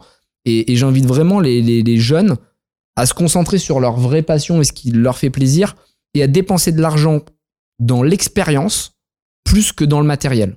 Dire si t'achètes dans le matériel, c'est parce que ça doit monter la valeur, ou alors parce que t'es un passionné, t'adores la musique, t'achètes un devialet, je dis n'importe quoi, parce que tu kiffes le son. Euh, mais après, faites plutôt de l'expérience, voyagez, euh, découvrez des nouveaux pays, découvrez des nouvelles, des nouveaux sports, découvrez. Et je trouve vraiment que ça a tellement plus de valeur, euh, même tu vois, d'offrir un cadeau à ton copain ou à ta copine, dire ben viens on se fait un week-end, on se fait cette sortie, on se fait un truc, et tu partages un moment. Tu vois, tu crées du lien. Alors que trop longtemps, euh, j'essayais d'économiser et d'acheter, moi, à ma copine, un bracelet ou un sac ou un truc. En vrai, tu vois, c'est pété, un sac, un bracelet. On l'a tous fait, mais c'est quand même beaucoup plus sympa de lui faire vivre un nouveau pays, de, de faire un truc en backpack euh, ou de te faire un bel hôtel. Donc l'expérience au cœur de l'humain, franchement, euh, c'est ça en plus qui te nourrit, qui te fait devenir une personne un peu meilleure et qui te, qui te permet de t'évoluer au fur et à mesure. Aligné. Ok, merci beaucoup pour cette réponse. Euh, on va hum, passer euh, du coup à la suite du sous-côté sur-côté. J'en ai au total six, je sais pas si je vais toutes les poser, mais hum, j'ai envie du coup de, hum, de poser celle-là. Sous-côté ou sur-côté, un bad buzz. surcoté dans, le, dans, le, dans la crainte que ça génère. Parce qu'en réalité, euh, sauf bad buzz grave, donc pour moi, les bad buzz graves, c'est vraiment une valeur de fond euh, qui montre la personnalité du fondateur. Euh, tu vois, euh, racisme, misogynie, tout ce genre de trucs. Là, c'est bad buzz terrible et c'est bien fait, tu vois. ça peut tuer une marque. Et je parle pas, je préfère disclose du bad buzz du slip français, dans le sens où pour moi, ce bad buzz impacte la marque, mais c'est une erreur privée d'une personne de l'équipe qui fait de la merde et qui est honteuse. Mais je trouve pas juste que c'est rayonné sur la marque dans le sens où le pauvre Guillaume, qui est euh, un mec que je connais mais qui est pas un ami, qui réagit mal, à, mon sens, tu vois, au moment du bad buzz, il est un peu en panique et il en a parlé, il fait de la merde. Mais ce que je veux dire, c'est que ça doit être une erreur du fondateur. Sans citer, il y a des fondateurs qui ont fait de la merde et qui ont tenu des propos foireux, tu vois, que ce soit euh, sur euh, des salariés, que ce soit sur de la politique. Souvent, il y a des fondateurs qui ont voulu s'exprimer sur la politique, ça n'a pas fait une bonne idée. Mais ce que je veux dire, c'est que le bad buzz où tu dis une petite connerie, où tu as mal tourné une phrase, enfin, franchement, ça fait ni chaud ni froid. Nous, on a nu, je sais pas, peut-être 20 chez Feed, peut-être 15, je sais pas. C'est lequel le- celui, le, le- celui que tu estimes être le pire, selon ta grille de, de notation? Le pire, Je sais pas si c'est celui qui t'a le plus affecté ou qui a le plus affecté feed. Franchement, il n'y en a injuste. aucun qui a été grave. Le, le- le- le- le plus injuste, peut-être? Euh, Ouais, le plus injuste, mais qui a failli vraiment avoir un impact sur Feed, parce que j'étais en pleine levée de fonds et ça m'a fait péter un term sheet. euh, c'est on fait la Paris Games Week. On a un stand et on distribue du feed aux gamers, tu vois, parce que les gamers ils mangent beaucoup de feed parce que ils, jouent, ils remplacent leur repas par du feed, etc. pour être en forme plutôt que de manger des chips. Bref. Et pendant 4 jours, l'équipe se tue au boulot, tu vois, parce qu'un salon, c'est hyper dur. Tu dois Mhm. arriver tôt le matin, toute la journée, t'es debout. Tu vois 10 000 personnes à qui tu dois pitcher continuellement la même chose. Énorme respect pour la team feed. Euh, et le dernier jour, je leur dis, vous savez quoi, vous avez trop bien bossé, je vous donne ma carte, allez vous faire péter un resto. Et le seul resto qui a à la Paris Games Week, c'est un McDo. Ok et ils ont les tenues feed, casquettes feed, euh, euh, t-shirt feed, machin. Et il y a un mec qui les prend en photo de dos, un gamer qui, qui a un peu de monde à l'époque, je sais plus qui c'était. Et tu vois les mecs avec la casquette feed et des sacs McDo. Et le mec met un tweet qui est pas méchant, qui est rigolo à la base, c'est c'est tellement de la merde que même eux ne veulent pas manger leurs produits. Tu vois. Et là, ça part en bad buzz en mode euh, regardez, ils disent qu'il faut manger du feed, mais eux n'en mangent pas. Alors que tu vois, on n'a jamais dit feed, vous devez en manger trois fois par jour. Mais Ouais. ça a été un bad buzz énorme. Mais genre, euh, pendant une semaine, il y a eu des dizaines de milliers de tweets, de, de posts, et mes enfin, des investisseurs avec qui on parlait a dit, on dit, ouais, ben nous, on peut pas venir, c'est trop chaud. Ai dit, mais vous croyez vraiment qu'un bad buzz de trois jours sur ça va, va- va- va tuer la répute de feed, quoi? Ouais. Mais c'est vraiment, on, en- on avait parlé au tout début du podcast, c'est c'est la mort de la nuance, ce truc-là. C'est en mode genre, euh, Ouais. attends, comment ça, ils mangent autre chose que du feed? Tellement Ouais. hors contexte. C'est- d'une injustice. Ouais, bah, Ouais. je pense que. Mais les bad buzz ont aucun sens, hein, la plupart du temps. C'est un truc sorti du contexte. On en a eu un autre là sur LinkedIn, on en parlait tout à l'heure, où euh, je faisais un post en disant euh, N'être riche n'est pas toujours une chance. Et j'expliquais dans un post très précisément que même si t'étais pauvre, tu pouvais y arriver parce qu'il y avait plein de riches euh, qui avaient eu toutes les cartes en main mais qui s'étaient loupés. C'est une manière de motiver les pauvres, tu vois. Et il y en a qui ont juste fait le screenshot de ma photo avec marqué N'être riche n'est pas toujours une chance et qui a dit euh, Regardez-moi ce con, euh, il se plaint d'être- né riche et il fait genre que son argent ne lui a jamais servi. Alors que je dis exactement l'inverse dans le post. Personne ne lit le truc. 25 000 retweets, 25 000 insultes, euh, etc. Et chaque personne qui dit mais non, allez lire le post, il dit exactement l'inverse, se faisait eux aussi insulter en disant mais ferme ta gueule, t'es un suceur, on s'en fout de ce qu'il dit, c'est un connard. C'est exceptionnel. Et, et je te jure, tu lis le- les posts, faut le prendre avec du recul, moi ça m'affecte pas du tout, mais tu te tapes des barres. Tu te tapes des vrais barres. Et ce que je kiffe dans Twitter, c'est que tu vois, c'est que des mecs derrière des écrans qui ont pas le sens de la nuance et ça fait partie du jeu, tu vois, je leur en veux même pas. Mais ce qui est cool, c'est que c'est des gens qui te verraient dans la rue, ils viendraient te parler, ils seraient Ouais, contents, tu vois. Et ils feraient pas du tout les beaux. L'autre jour, un pote me disait, mais ça t'affecte pas, t'imagines tous ces gens qui t'insultent? Je dis, mec, dans la vie, s'ils me voyaient en face d'eux, combien viendraient m'insulter? Peut-être euh, 0,1%. Et encore, je suis même pas sûr, tu vois. C'est comme les mecs euh, qui te défoncent, les Lena Mafouf, qui te défoncent. Les mecs qui braillent parce que, tu vois, ils ont des vies de merde, au final. Donc, euh, franchement, le bad buzz, vous inquiétez pas avec ça. Tant- euh, si vous dites de la merde, c'est pas le bad buzz qui est inquiétant, c'est votre mentalité en réalité. Donc, euh, le, le- le bad buzz, c'est pas, pas, pas grave. Je pense que c'est hum, la haine, c'est un, un produit inévitable de la notoriété ou pas? Ouais, de l'humain de manière générale. Mais il faut pas leur en vouloir. Et les haters, moi, j'essaie vraiment de, leur parler parfois.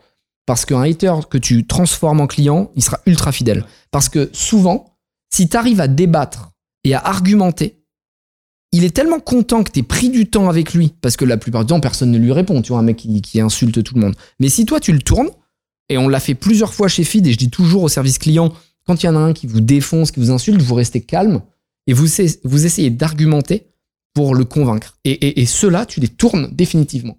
Parce que tu as pris du temps, tu as parlé avec eux. Je passe évidemment les, les mecs qui sont juste là pour te menacer de mort, etc. Parce que là, bon, n'a aucun intérêt. Mais le haters a, a forcément une vie un peu triste dans le sens où, est-ce que ça vous est déjà arrivé à vous euh, de perdre du temps euh, à créer un faux pseudo pour pas être retrouvé Parce qu'évidemment, sur Twitter, tout est anonyme. Et d'aller insulter quelqu'un en disant t'es une pauvre merde après avoir été euh, euh, 10 minutes devant son contenu. C'est quelqu'un qui est malheureux. Et la réalité, c'est qu'il y a eu des enquêtes. C'est un sujet qui m'a intéressé pour. euh, parce que dans deux, trois boîtes où j'ai investi, il y a des, des fondateurs qui ont été affectés. Et quand il y avait des enquêtes de police, parce qu'au final, les mecs se cachent, mais ils se font retrouver, tu vois, quand c'est vraiment grave, les flics débarqués, c'était des enfants de 12 ans, quoi. Et donc, ce qui est inquiétant, c'est surtout que cette haine arrive de plus en plus tôt euh, et synonyme d'un mal-être plus profond que simplement, euh, bon, le mec est pas très intelligent de mettre un commentaire comme ça. Il y a un vrai problème de génération, tu vois, où on, ne mesure plus le poids des mots, on n'a plus de tempérance, comme tu le disais, il y a plus d'équilibre. Moi, je suis ultra content qu'il y ait des gens qui soient pas d'accord avec ce que je dis ou qui aiment pas mes produits, c'est normal. Et on est là pour en débattre. Mais le souci, c'est que quand ça va trop loin dans la haine, tu mets des, des, des, des- vies en danger, quoi. Donc, il faut faire attention. Et encore une fois, si vous vous lancez dans les réseaux sociaux, soyez pas affectés par tout ce qui va se dire, ni dans le bien, ni dans le mal, d'ailleurs, parce qu'il y a aussi l'effet inverse. Donc, t'as les mecs qui se pensent incroyables. Parfois, là, j'ai croisé deux, trois influenceurs exceptionnels. Là, il y a deux, trois jours, exceptionnels. C'est les mecs qui ont vraiment l'impression d'avoir fait un truc de ouf, alors qu'ils sont juste arrivés au bon moment, au bon endroit. Il y a plein de réseaux si t'arrives au bon moment. Clubhouse, par exemple, euh, t'es dans les premiers, t'as 30 000 followers en trois semaines, quoi, tu vois. Et pourtant, t'es pas un influenceur pour autant. Donc, euh, gardez les pieds sur terre, pas être déprimé quand on dit que t'es moche et que t'es con, et pas être trop saucé quand on te dit que t'es euh, super beau et intelligent. Une question que je voulais te poser sur Clubhouse. Euh, on avait parlé un petit peu, je t'avais dit que j'en parlerais. Euh, bon, vu que tu es très intense sur la stratégie de marque personnelle, j'ai aussi eu mon petit virage Clubhouse à un moment. Qu'est-ce que tu penses de cette expérience de Clubhouse qui aujourd'hui, on peut le dire, tu me diras si t'es d'accord d'ailleurs, mais que la plateforme est quasi euh, morte, un peu amorphe, euh, et vous avez mis énormément d'efforts. En fait, pendant la vague Clubhouse, on voyait que vous. C'était et toutes les rooms étaient animées par quelqu'un de chez Feed, vous avez mis toutes les photos de profil. Qu'est-ce que tu as appris sur cette expérience Clubhouse? Que c'était super intéressant d'être à la naissance d'un média. Tu sens une vague et une rapidité de, de scale qui est euh, inenvisageable sur des réseaux ancrés comme euh, Instagram, etc. Puisque il y a beaucoup de créateurs de contenu euh, et trop de contenu par rapport euh, Mm. Euh, aux, demandes. Alors que par exemple sur un TikTok, euh, tu vas pas avoir assez de créateurs de contenu et donc dès que tu crées du contenu un peu intéressant, bah, il est viral parce que les gens le regardent, c'est ce que tu fais très bien. Euh, Clubhouse, c'était encore plus early. C'est-à-dire que Clubhouse, t'avais zéro contenu. Donc tu faisais une room, si elle était un minimum intéressante, les gens venaient dedans. Et nous, on avait préempté l'application en France. C'est nous qui faisions toutes les rooms. Et donc, du coup, on crée de la valeur en essayant de, ramener des coachs de motivation, en ramenant un négociateur du GIGN, en ramenant un entrepreneur, en ramenant un investisseur. Et on avait réussi à, créer un média autour de Feed. Ça nous a apporté beaucoup de visibilité. On n'a aucun regret parce qu'en fait, pendant six mois, ça nous a apporté de la visibilité gratuite. Donc, en fait, quelqu'un que tu as réussi à convaincre, bah, il reste chez toi.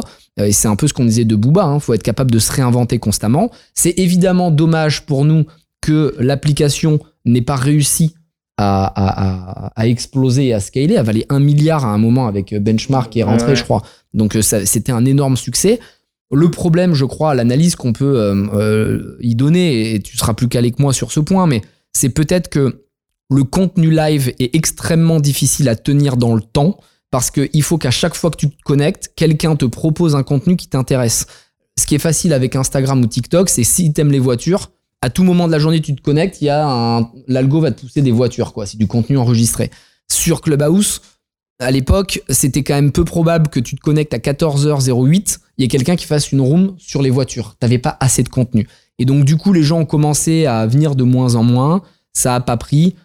Clairement, la plateforme, à mon sens, elle est morte en France, soit en micro, micro targeté. T'as des rooms qui se font tous les matins sur un sujet très précis, en SEO, en SIA. Ce que je veux dire, c'est que t'as 30 gus à l'intérieur, donc c'est vraiment très, très ciblé. Globalement, c'est un média qui, en tout cas en France, euh, n'a pas réussi. Le live, c'est dur. hein. Tu vois que. En fait, Twitch a réussi, cette partie-là, sur le live, mais en fait, en retirant la partie vidéo et en- avec que de l'audio, c'était un pari qui était ambitieux quand même. Et parce que c'était une niche. Ouais, Euh, C'est une niche Twitch, c'était vraiment très jeu vidéo, donc tu te connectais, tu savais que t'allais sur le jeu vidéo Mmh. au moins au début, quoi. Tu vois, et donc les gens euh, kiffaient tous les jeux vidéo, et donc vu qu'il y avait que des trucs sur les jeux vidéo, ils venaient. Oui, Ouais. c'est ça, t'as pas de jeux vidéo ailleurs, alors que sur Clubhouse, t'avais déjà des contenus de partout Ouais, sur t'avais euh, tout ce qui était. euh, ouais. Ouais, ça aurait pu essayer de faire genre des. Parce que tu vois, en gros, je trouve qu'ils ont pas réussi à capturer ce qui était la- le cœur de la valeur du live. Tu vois, qu'est-ce que tu vas voir en live et que tu vas pas voir en replay? Il y a eu un truc, par exemple, qui a pas eu, c'est genre des concerts. Tu vois, il y a pas eu. des- Un concert, c'est un truc que tu vas voir en live. Il y a pas eu de concert sur, euh, sur Clubhouse ou des trucs comme ça, tu vois, genre de. Pourquoi faire que- de l'event, ouais. Ouais. Mais il y a, Ah. comment il s'appelle, euh, le, le- le média là, hyper connu qui a, qui a lancé hein, une sorte de pseudo Clubhouse là, euh, qui a levé de l'argent. Merde, j'ai un trou de mémoire. Euh, français ou américain? Français, ouais, français. Ouais, du coup, média, t'as Brut Combini? Oui, brut. Ouais. Brut. Ah oui, euh, le truc, euh, la formule payante, là, Ouais. brut. Euh, Brutix, Brutix, je sais pas quoi, ouais. Brutix, c'est pas audio? Si, enfin, en tout cas, moi j'ai fait un live, c'est Justine Hutto qui m'a invité sur live. C'est un Ah, le, le Clubhouse brut, quoi, en gros. hein. Ok. Et Ah, bon, je crois pas que ça marche. Je- je- en tout cas, euh, les gens qui sont dessus m'ont dit j'arrête de produire du contenu. C'est ultra dur, tu vois. Le problème de Clubhouse, c'est ce qu'on a vécu ou des nouvelles plateformes. J'ai des potes là qui veulent lancer des réseaux. Ils me disent qu'est-ce que t'en penses? Je dis mec, si ça marche, c'est un carton. Mais c'est quand même très dur de ramener du monde et de motiver des créateurs de contenu d'aller faire du contenu sur un truc où il y a euh, 1000 personnes.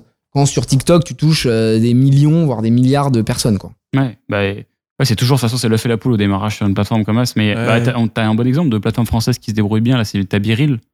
Ne m'en parle pas. Ne me parle pas de cette application. Anthony Tu vas voir pourquoi. Je vous raconte, c'est une histoire de ouf. Je les embrasse au passage. Euh, Biril, je fais une conférence euh, chez Station F ou je sais pas où, et ils me disent Anthony, on veut absolument te rencontrer, on veut euh, que tu lèves chez nous. On veut que tu, on veut que, on veut lever avec toi. Je les reçois euh, et je kiffe l'idée. L'idée, je la trouve ouf. Pourquoi? Parce que pour ceux qui connaissent pas, tu reçois une notification une fois par jour. Tu te prends en photo, frontale derrière, et tu vois où t'es. C'est l'anti-Instagram, en gros. T'es euh, limite sur les chiottes, bah, tu montres à tes potes que t'es sur le chiotte, quoi. Il n'y a pas de filtre, etc.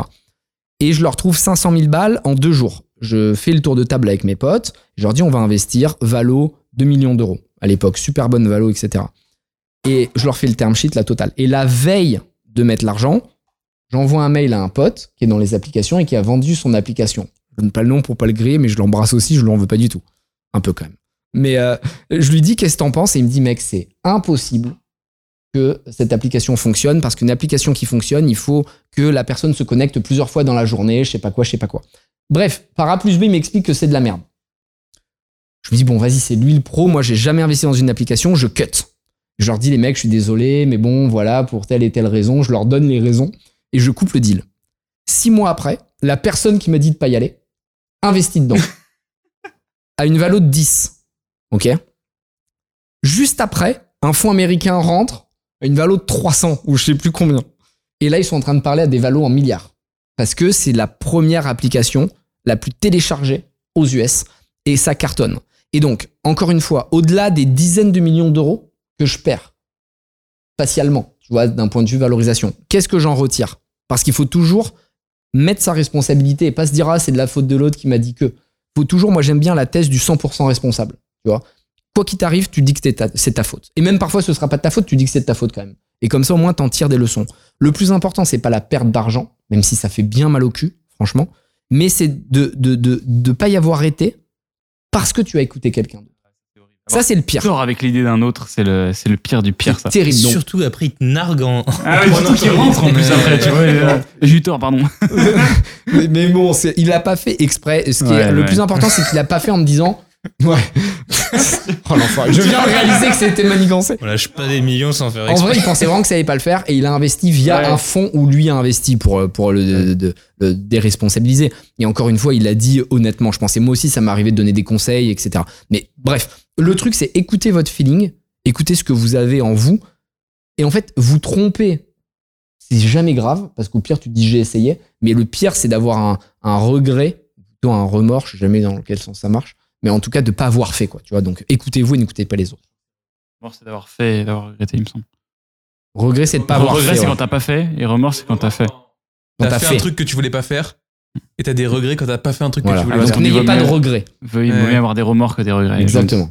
Ok.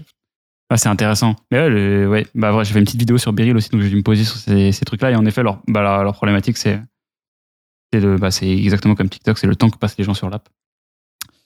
Qui est en fait un sujet craquable, mais sur le long terme. Bon, bref, bon, passons. Euh, Sous-côté ou sur-côté, les vices. Les vices. J'ai mis les vices en entrepreneuriat, mais je te l'ai posé de façon plus courte.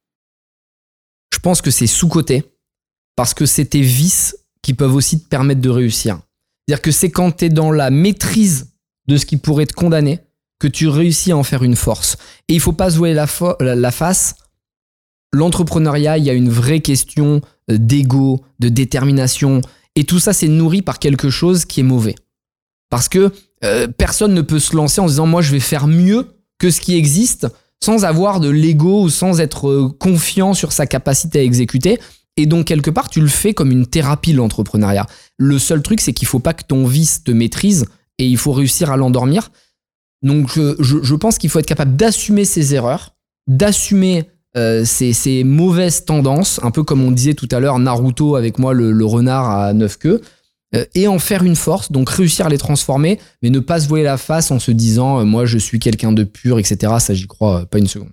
Ouais. Moi, bah, j'ai envie de te la poser la question évidente. C'est quoi ton plus gros vice, tu vois, genre qui, qui, te sert aujourd'hui? Mon plus gros vice, mon plus gros piège, c'est la haine que j'ai accumulée en étant dans la rue, en étant chez, tout en bas, parce que cette envie de revanche euh, peut frôler la vengeance. Et la vengeance, tu vois, c'est c'est animal. C'est bourrin quoi. C'est pas je veux montrer que c'est possible, je vais tout exploser pour le faire et ça c'est pas bon. Donc je dois trouver de la subtilité, c'est un peu mon problème. Je suis un peu blanc ou noir, euh, un peu dichotomique, alors que je dois réussir à mettre de la de la de la, de la nuance, de la subtilité. Et, et parfois j'ai tellement les nerfs de ce que j'ai vu, tu vois, et des injustices que j'ai vues et qui se répareront jamais parce que ce qui est terrible c'est que la plupart de mes potes euh, ils sont toujours dans le même cas, euh, tu vois, quand je vais parfois voir sur Facebook, Insta ou quoi, je les vois, ils sont toujours au même endroit. Ils sont toujours à jouer au football où on jouait quand on était jeune. Et en fait, eux ne réalisent même pas ce qui se passe. Moi, je, vis avec des gens aujourd'hui qui ont des moyens euh, vraiment démesurés. Et quand ils me racontent leur- leurs vacances, quand ils me racontent leur vie, que je vois ce qu'ils se font, il y a des sujets que je peux même pas aborder. C'est illégal, tu vois, tellement c'est ouf. Ils peuvent se payer des trucs au-delà de toute moralité, tu vois. Et en fait, le peuple n'a pas conscience de ça. Et ça, c'est mon vice, c'est parfois de vouloir euh, trop me venger ou trop venger ma, ma, ma, ma, ma, ma, ma classe sociale d'origine. Et il faut que j'arrive à le, à, le- à pas tout péter, tu vois, en voulant ostraciser, mais en, en rassemblant. Et c'est là-dessus que je dois travailler. ça se comprend. Ouais. C'est Je limpide. pense que tout le monde a un exemple en plus. Ouais. tous les, les grands entrepreneurs, tu te rends compte que leur vie, c'est devenu leur force. Mais je pense que tu as le bon mot, c'est la maîtrise du vice qui, qui devient une force. Enfin, l'accepter, puis après le transformer et l'utiliser pour ça. Ouais, et puis je pense que tu peux résumer tout le monde. euh, Ah, c'est vice en vrai. Bah, mais tu peux te rendre compte parce qu'après, le vice, c'est un bon, tu vois, on- les gens ils parlent souvent de product market fit. T'as aussi le founder market fit dont tu parlais avant avec avec la brand perso. Enfin, sans, sans le nommer. Je pense que le vice, c'est un, un bon point de départ. De se dire dans quel, dans quel domaine est-ce que euh, bah, mon vice va être un avantage versus euh, mes qualités. Parce qu'en fait, les vices, c'est les trucs que tu vas voir même dans les, dans les moments les plus noirs, les moments de Mm. merde. Toutes les qualités, elles sont parties. Il reste que les putains de vices. Ouais. Et finalement, c'est ceux que tu vas te garder sur le long terme. Donc, euh, moi, je crois aussi beaucoup là-dedans. Mais c'est intéressant, les vices, ça me fait un peu penser à une, euh, une théorie, je crois, qui était de Doucement, encore une fois. Il nous suit partout, ce salaud là. Il a laissé sa trace sur ce putain de canapé. Et sa théorie, c'était que, en gros, tous les business qui ont bien marché euh, reposent sur un des sept péchés capitaux, tu vois. Genre euh, la fierté, euh, le, le, le- je sais pas, la gourmandise, euh, tu vois, le. le, le enfin voilà, la, La en gros- luxure et tout. Voilà, alors, la luxure. euh, enfin, tu vois, tu peux, je sais pas, tu peux prendre un Tinder, Ouais. tu peux prendre un Instagram pour euh, la fierté ou le fait de, voilà, de vouloir être reconnu. Euh, je sais pas, un- la fourchette ou je sais pas quoi sur la bouffe. Mais il y a toujours un truc. euh, Enfin, sa théorie, euh, c'était ça et je trouve que c'est assez intéressant parce que c'est des trucs qui, même la paresse aussi. Parce qu'il y a plein de trucs, tu vois, je sais pas, un Uber Eats, la paresse, tu vois, il y a un lien très fort et c'est un peu nos penchants naturels. C'est vrai que souvent, enfin, tu sais, enfin, en tant qu'entrepreneur, tu cherches à, à régler des problèmes que, euh, que les, les, cli- les clients ou, tes clients rencontrent. Et parfois, euh, bah, ça passe par euh, justement satisfaire en fait des, des, des vices un peu. Ouais, c'est ouais, c'est ça, ouais. Non, mais c'est vrai. hein. Et c'est une théorie qui tient, qui tient quand même pas mal debout aussi, je trouve. Mais qu'est-ce qu'il va créer ce soir? Les gens vont chercher des trucs. Ok. Euh, bon, on va terminer. Il nous reste quelques minutes. Euh, J'ai envie de parler de sujets plus perso. Euh, tu peux à chaque fois me donner le, le go et on coupe si jamais la question ne vont pas. Euh, moi, j'ai envie de te poser la question sur l'impact de. Tu vois, t'as as, une copine euh, aujourd'hui. Euh, Qu'est-ce que c'est l'impact de tes du fait d'être en relation avec quelqu'un et, la relation que ça a avec ton aventure entrepreneuriale tu aujourd'hui Est-ce que tu t'estimes que c'est un avantage Ça peut être un inconvénient? Est-ce que c'est un ralentissement ou ça peut être un booster? Comment tu, tu utilises le perso pour, pour le pro enfin, Est-ce qu'il y a une relation entre les deux ou pas? Bref, t'as compris ma question. Ouais. Je pense que déjà, il n'y a pas de règles. Et c'est vraiment quelque chose qui revient à chaque fois dans les startups. Euh, Tu peux très bien réussir à être célibataire, très bien réussir à être en couple. Euh, vraiment, il n'y a pas de, euh, il a pas une ligne directrice à suivre. Typiquement, moi, j'ai investi dans des boîtes, Barouders par exemple, où les deux sont en couple. Abed et Fatia, pareil. Dans certaines boîtes où ils sont les meilleurs amis du monde, dans d'autres où ils s'aimaient pas au début. Enfin bref, il n'y a, pas de règles. Euh, moi, j'étais en couple avec Mélanie quand j'ai commencé Feed. Et euh, je sais à quel point ça a été euh, une chance incroyable, euh, à la fois de l'avoir en soutien, mais aussi pour travailler au quotidien, parce qu'en fait, on faisait que ça. On mangeait feed, on dormait feed, on vivait feed. Et ce qui fait que souvent, le soir, il était 22h30, on discutait sur le lit. Et tu vois, au lieu de regarder Netflix, on disait Ah putain, mais si on faisait cette recette, peut-être que ça marcherait mieux.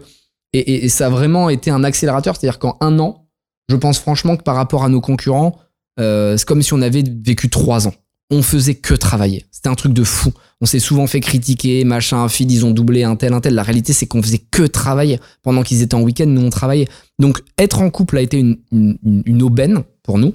Et après, je me suis séparé de Mélanie parce que ça faisait huit ans qu'on était ensemble. Euh, et euh, tu vois, on était devenus plus des amis euh, quasiment qu'un couple parce qu'on avait partagé des moments tellement compliqués et on n'avait pas eu le temps, si tu veux, de, de penser au couple. On était plus des partenaires de vie et on pensait à comment on allait manger le soir. Donc euh, euh, ça, ça, ça, on avait limite une meilleure relation. On a une meilleure relation aujourd'hui en partenaire de vie. C'est limite, c'est très bizarre de dire ça, mais un peu comme ma petite sœur, tu vois. Donc c'est bizarre parce que bon, on était en couple, mais tu vois, je le vois vraiment comme une famille euh, proche, sans être dans, dans le, la relation passionnelle. Et, là, j'ai une nouvelle copine qui est complètement différente et qui va m'apporter un équilibre aussi dans le sens où elle n'a aucun problème d'argent, elle vient d'une très bonne famille, euh, elle est très belle, c'est un peu un papillon, tu vois, qui virevolte, tout va bien dans sa vie, c'est magnifique, elle comprend pas les problèmes que je peux avoir. Et c'est très cool parce que ça me ça m'apaise aussi. Et maintenant que j'ai plus de problèmes que jamais, parce que plus tu avances, plus tu as des problèmes, hein, globalement. Euh, c'est un peu le cliché, mais c'est une vérité que l'argent, tu vois, t'apporte aussi beaucoup de merde à gérer. Euh, et être en couple me permet d'être très stable. Moi, je déteste être célibataire, perso. Euh, parce que euh, célibataire, ça prend beaucoup de temps. T'as envie de rencontrer des, des gens, tu vois, c'est normal. Euh, et du coup, ça demande un temps de ouf. Tu vois, tu dois aller en boîte, tu dois faire des rencontres. Après, tu dois aller au, au cinéma, au restaurant, tu dois parler, tu vois, tu dois envoyer des messages, machin, truc. Enfin, c'est une angoisse pour moi. C'est terrible. Ça me prend un focus terrible. et euh, et j'aime pas les applications, machin. J'ai jamais été sur les applications. C'est pas ma génération, moi. J'ai l'impression d'être vieux, mais j'ai jamais eu Tinder ou des trucs comme ça, tu vois. Et aujourd'hui, en vrai, je pourrais plus avoir Tinder. T'imagines, on t'es grillé, tu te fais allumer euh, partout, tu vois. Ouais. Et euh, bref, trop compliqué. Mais non, ouais, bah, être en relation, ça me, ça m'apaise et ça me permet de, de, de, de- de maîtriser parce que euh, je rentre, je sais que j'ai un équilibre, j'ai quelqu'un avec qui je peux parler, etc., etc. Le, le week-end, j'ai pas besoin d'aller faire le fou en boîte, tu vois, je vais faire des activités qui sont saines. Donc, personnellement, être en couple, c'est quasiment obligatoire si je veux réussir une, une, aventure entrepreneuriale, mais après, c'est très personnel et propre à, à, ce que je suis, quoi. Et comme je suis pas un teufeur, je suis pas un mec euh, euh, qui aime faire la fête, je suis pas un mec qui aime sortir, je suis pas un mec qui aime, je suis pas un mec sociable du tout.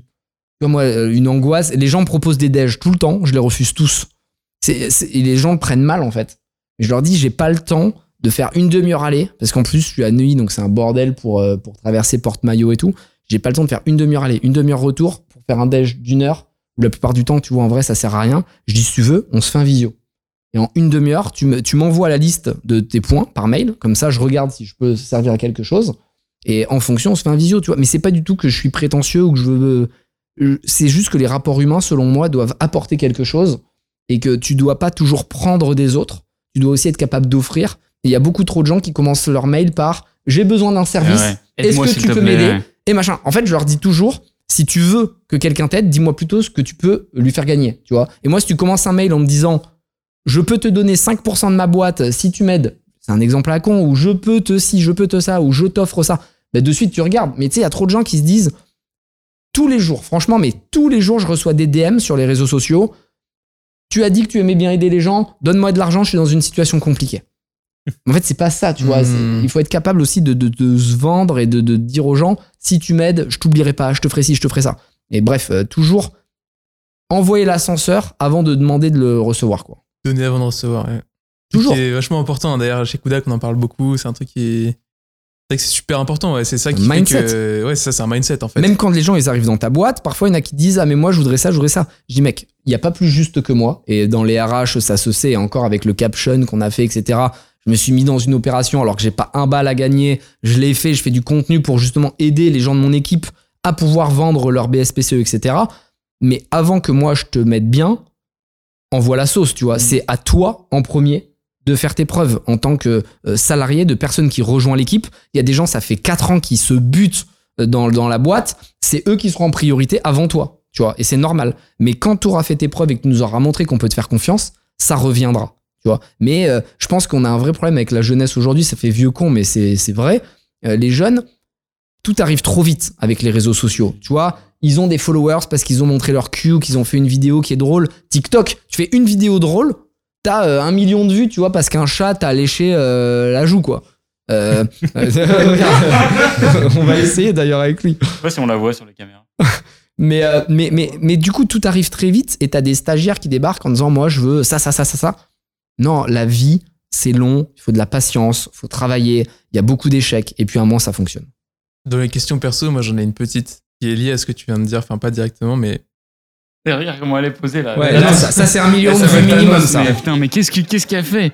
Ça, c'est un million. Thanos mais Il y a des euh, caméras, Thanos, pardon, excuse-moi. Ouais, t'en parlais tout à l'heure. Moi j'aimerais bien savoir c'est quoi les problèmes d'Anthony Bourbon? Wow. Franchement, c'est c'est abusé. C'est tous les jours. C'est-à-dire qu'en gros, j'ai- fait en sorte, donc j'ai plusieurs business, hein, plusieurs investissements, j'ai de l'immobilier, j'ai de, la bourse, j'ai des startups, euh, j'ai du Web3, j'ai Feed, j'ai le Blast Club euh, qui se lance. Et donc, les gens m'appellent quand ils ont des problèmes qu'ils peuvent plus gérer. Parce que euh, même chez Feed, je fais en sorte que la boîte puisse gérer tout en, en full autonomie.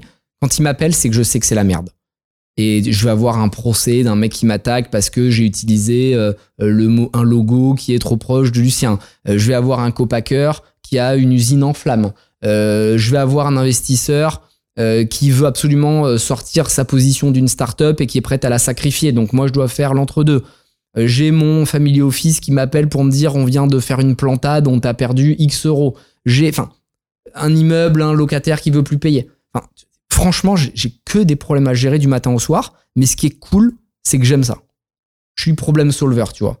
J'aime quand il y a un vrai chaos. J'aime gérer les problèmes que personne ne veut gérer. Et encore une fois, je me suis structuré de cette manière parce que ça me correspond. Si t'aimes pas les problèmes, alors il te faut un COO qui gère tous tes problèmes légaux, etc., pour que toi, tu puisses te concentrer sur autre chose. Moi, j'aime gérer les problèmes qui sont chauds. J'aime les problèmes tendus, tu vois. J'aime les procès, des trucs comme ça. Ça me plaît, ça m'excite. Tu vois, j'aime euh, euh, j'aime aller au bout de ces choses-là. Euh, Allez, pour, Le tous ceux, sang. pour tous ceux qui sont motivés là, qui ont une dent contre, euh, contre Anthony, faut y aller, il va kiffer. Donnez-lui du plaisir.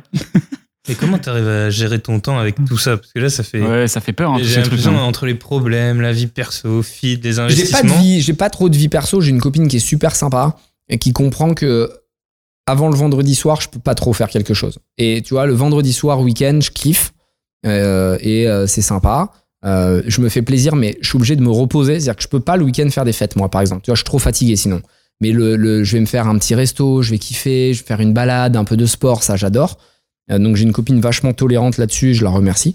Et vous avez vu, je suis assez discret, moi, sur le, le perso, justement. On me disait qu'est-ce que je mets? J'ai pas envie de l'exposer parce que j'ai pas envie que les gens. euh, euh, tu sais, il y a des oufs. hein. Quand on parle d'argent, c'est violent. Il y a des gens. Je mets pas les adresses de mes bureaux et tout online. J'ai des gens, ils campent. Euh, ils pensent que je suis au 231 rue Saint-Honoré parce que c'est mon siège social. Les gens, ils campent devant.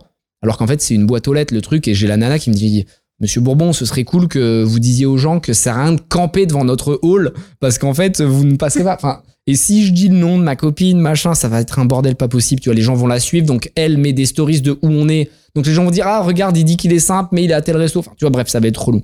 Donc, euh, euh, pas trop de vie perso. Euh, Mais du coup, le reste, tu le fais rentrer en 5 jours. je segmente mes journées. C'est-à-dire que le, mercredi, c'est là que je fais les podcasts, les interviews et tout. Tu vois, c'est pour ça que ça tombe bien aujourd'hui. Euh, le vendredi, c'est là que je rencontre les nouvelles startups où je vais investir. Le jeudi, c'est là que je fais mes rendez-vous full team avec euh, les problèmes pour feed. Euh, le lundi matin, c'est le kick-off journée. Donc là, je vais faire tous mes one-to-one. Je vais faire le rendez-vous avec la team en groupe. Et tu vois, j'ai structuré tout ce planning. Le mardi matin, c'est création de contenu. Euh, le mardi après-midi, c'est validation de tel truc. Et ça me permet, tu vois, d'avoir des automatismes avec évidemment toujours des slots pour les coups de feu. Donc, tu vois, les urgences où il faut éteindre le feu.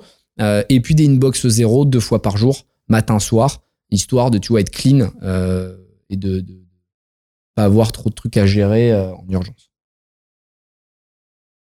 Ok, alors moi j'ai un sujet qu'on avait dit qu'on garderait pour la fin, que j'ai noté deux fois au cours de ce podcast, c'est je n'aime pas les enfants. Euh, Anthony, est-ce que tu peux nous en dire un petit peu plus sur ce sujet? C'est c'est quoi le, le souci? C'est quoi le souci? Allonge-toi, tu sais, nous allons parler. Euh, J'exagère un peu parce que c'est devenu une, une blague récurrente avec mes amis. Euh, J'ai 33 ans et je vois de plus en plus de gens autour de moi qui font des enfants, tu vois. Et la réalité, c'est que hors caméra, parce qu'en caméra, ils disent toujours c'est incroyable, mais quel bonheur, tu vois un petit toi, un petit être. euh, euh, j'ai l'impression de me revoir quand j'étais jeune, machin. C'est une nouvelle vie, je sais pas quoi. La réalité, en off, ils me disent Anthony, c'est l'enfer. Je dors plus, ça fait six mois. Ça pue, euh, ça gueule, ça bouffe. Enfin, c'est que des problèmes à gérer.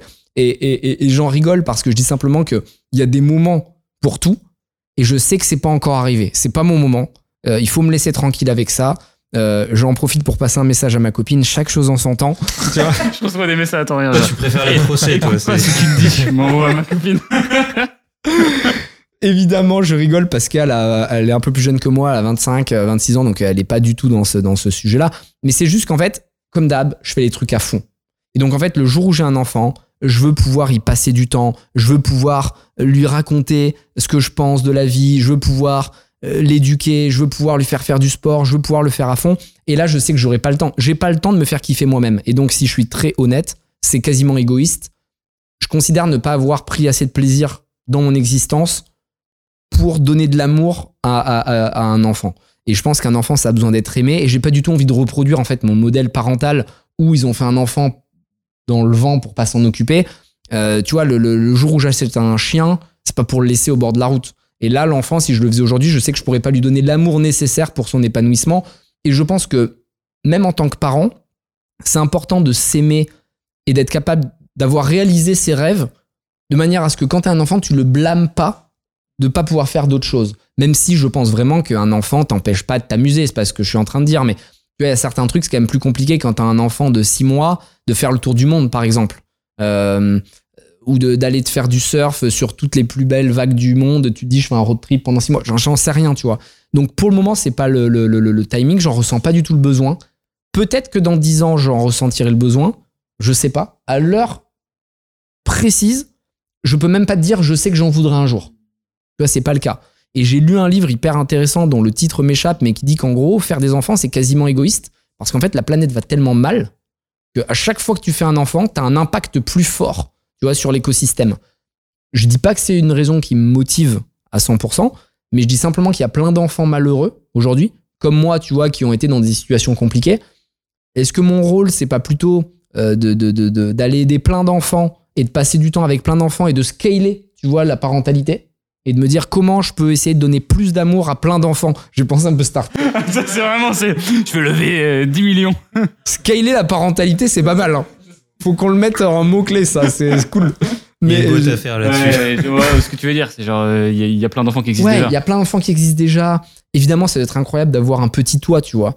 Mais parfois, et, et là encore, je vais plus loin dans la psychologie, j'en ai jamais parlé, mais j'ai tellement peur de mon ADN parce que mon père était un fou, mon grand-père était un fou, mon arrière-grand-père était un fou. Mais c'est vrai, des vrais oufs, tu vois.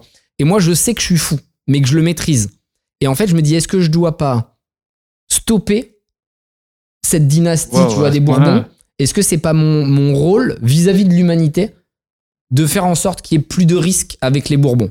Parce que je pense vraiment qu'ils ont un bruit, quoi, tu vois. Les Bourbons, c'est une dynastie quand même qui a, Ouais, qui a un c'est le peu retour, d'histoire. c'est le retour. Donc ouais, il y a ça aussi, tu vois, qui est- y a, il y a- c'est, c'est, c'est- et ça, c'est dur comme message à porter parce que je pense que en vrai, je peux faire beaucoup de bien comme je peux faire beaucoup de mal. Et si j'avais mal tourné, que j'avais pas eu la chance de m'en sortir, je pense que j'aurais vraiment pu faire des trucs de ouf. Et, et j'ai pas d'exemple précis en tête, mais de la même manière que je suis extrême dans le bon, je peux être extrême dans le mauvais. Et je pense que mon fils pourrait être extrême dans le mauvais aussi. Donc après, tu vas me dire, ça dépend de l'éducation qu'on lui donne. Moi, j'ai pas été bien élevé, etc. Mais on a quand même des jeunes un peu chelous chez les Bourbons. Donc, euh, tant que je suis pas convaincu que je peux maîtriser ça, je, je le ferai pas. Euh, je vais te poser une toute dernière question si vous n'avez pas d'autres J'ai niqué l'ambiance hein, là. Non, non, non, non, mais tu sais que c'est, le, le- sujet parfait à traiter en, en fin de podcast. C'est faut le traiter à la fin parce qu'au début, en effet, ça aurait peut-être un peu mis un, un sujet de sérieux par rapport aux autres sujets dont on parlait. Mais en fait, euh, est-ce que malgré tout ce qu'on vient de dire, il y a quand même des gens que tu admires Ouais, il y en a plein. Euh, pour moi, il y a, il y a vraiment euh, une distinction à faire entre être fan et, et respecter, tu vois, et admirer. Moi, je suis pas fan de quelqu'un parce que je considère que quand tu es fan de l'autre, c'est que tu t'oublies. Et, et tu dois être capable de t'aimer pour faire de grandes choses.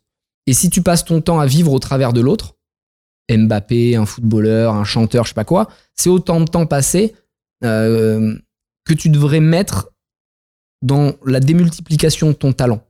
Donc, j'aime pas être fan, mais j'adore m'inspirer. Et c'est pour ça que je lis autant de livres. Je lis quasiment que des biographies, parce qu'en réalité, en vivant, ou en lisant plutôt la, vie des autres, euh, c'est comme si tu avais plusieurs vies. Parce que tu vois leurs échecs, tu vois leurs réussites. Et, ce qui est incroyable dans les biographies, c'est que c'est toujours les mêmes choses qui font que ça marche ou que ça échoue. Donc, euh, euh, j'admire les gens qui sont déterminés. J'admire les gens qui ont réussi dans leur, dans leur passion, mais surtout qui ont pris beaucoup de plaisir. Mais j'admire aussi, et ça c'est assez rare pour le dire, les gens qui sont dans la difficulté. Parce que je sais à quel point c'est dur de pas baisser les bras.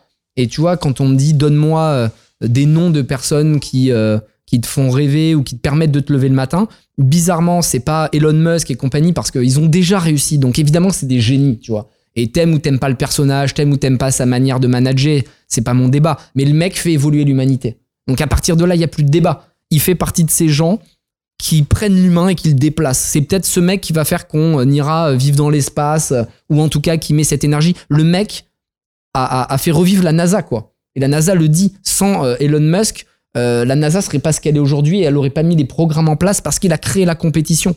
Donc, évidemment, Elon Musk, bravo pour ce qu'il fait, c'est inspirant. Mais ce qui m'inspire le plus au quotidien, c'est ma fondation. Et tu vois, c'est des personnes que je vais aider avec le programme de charité feed qui viennent me voir dans mon bureau et qui me racontent les pires malheurs.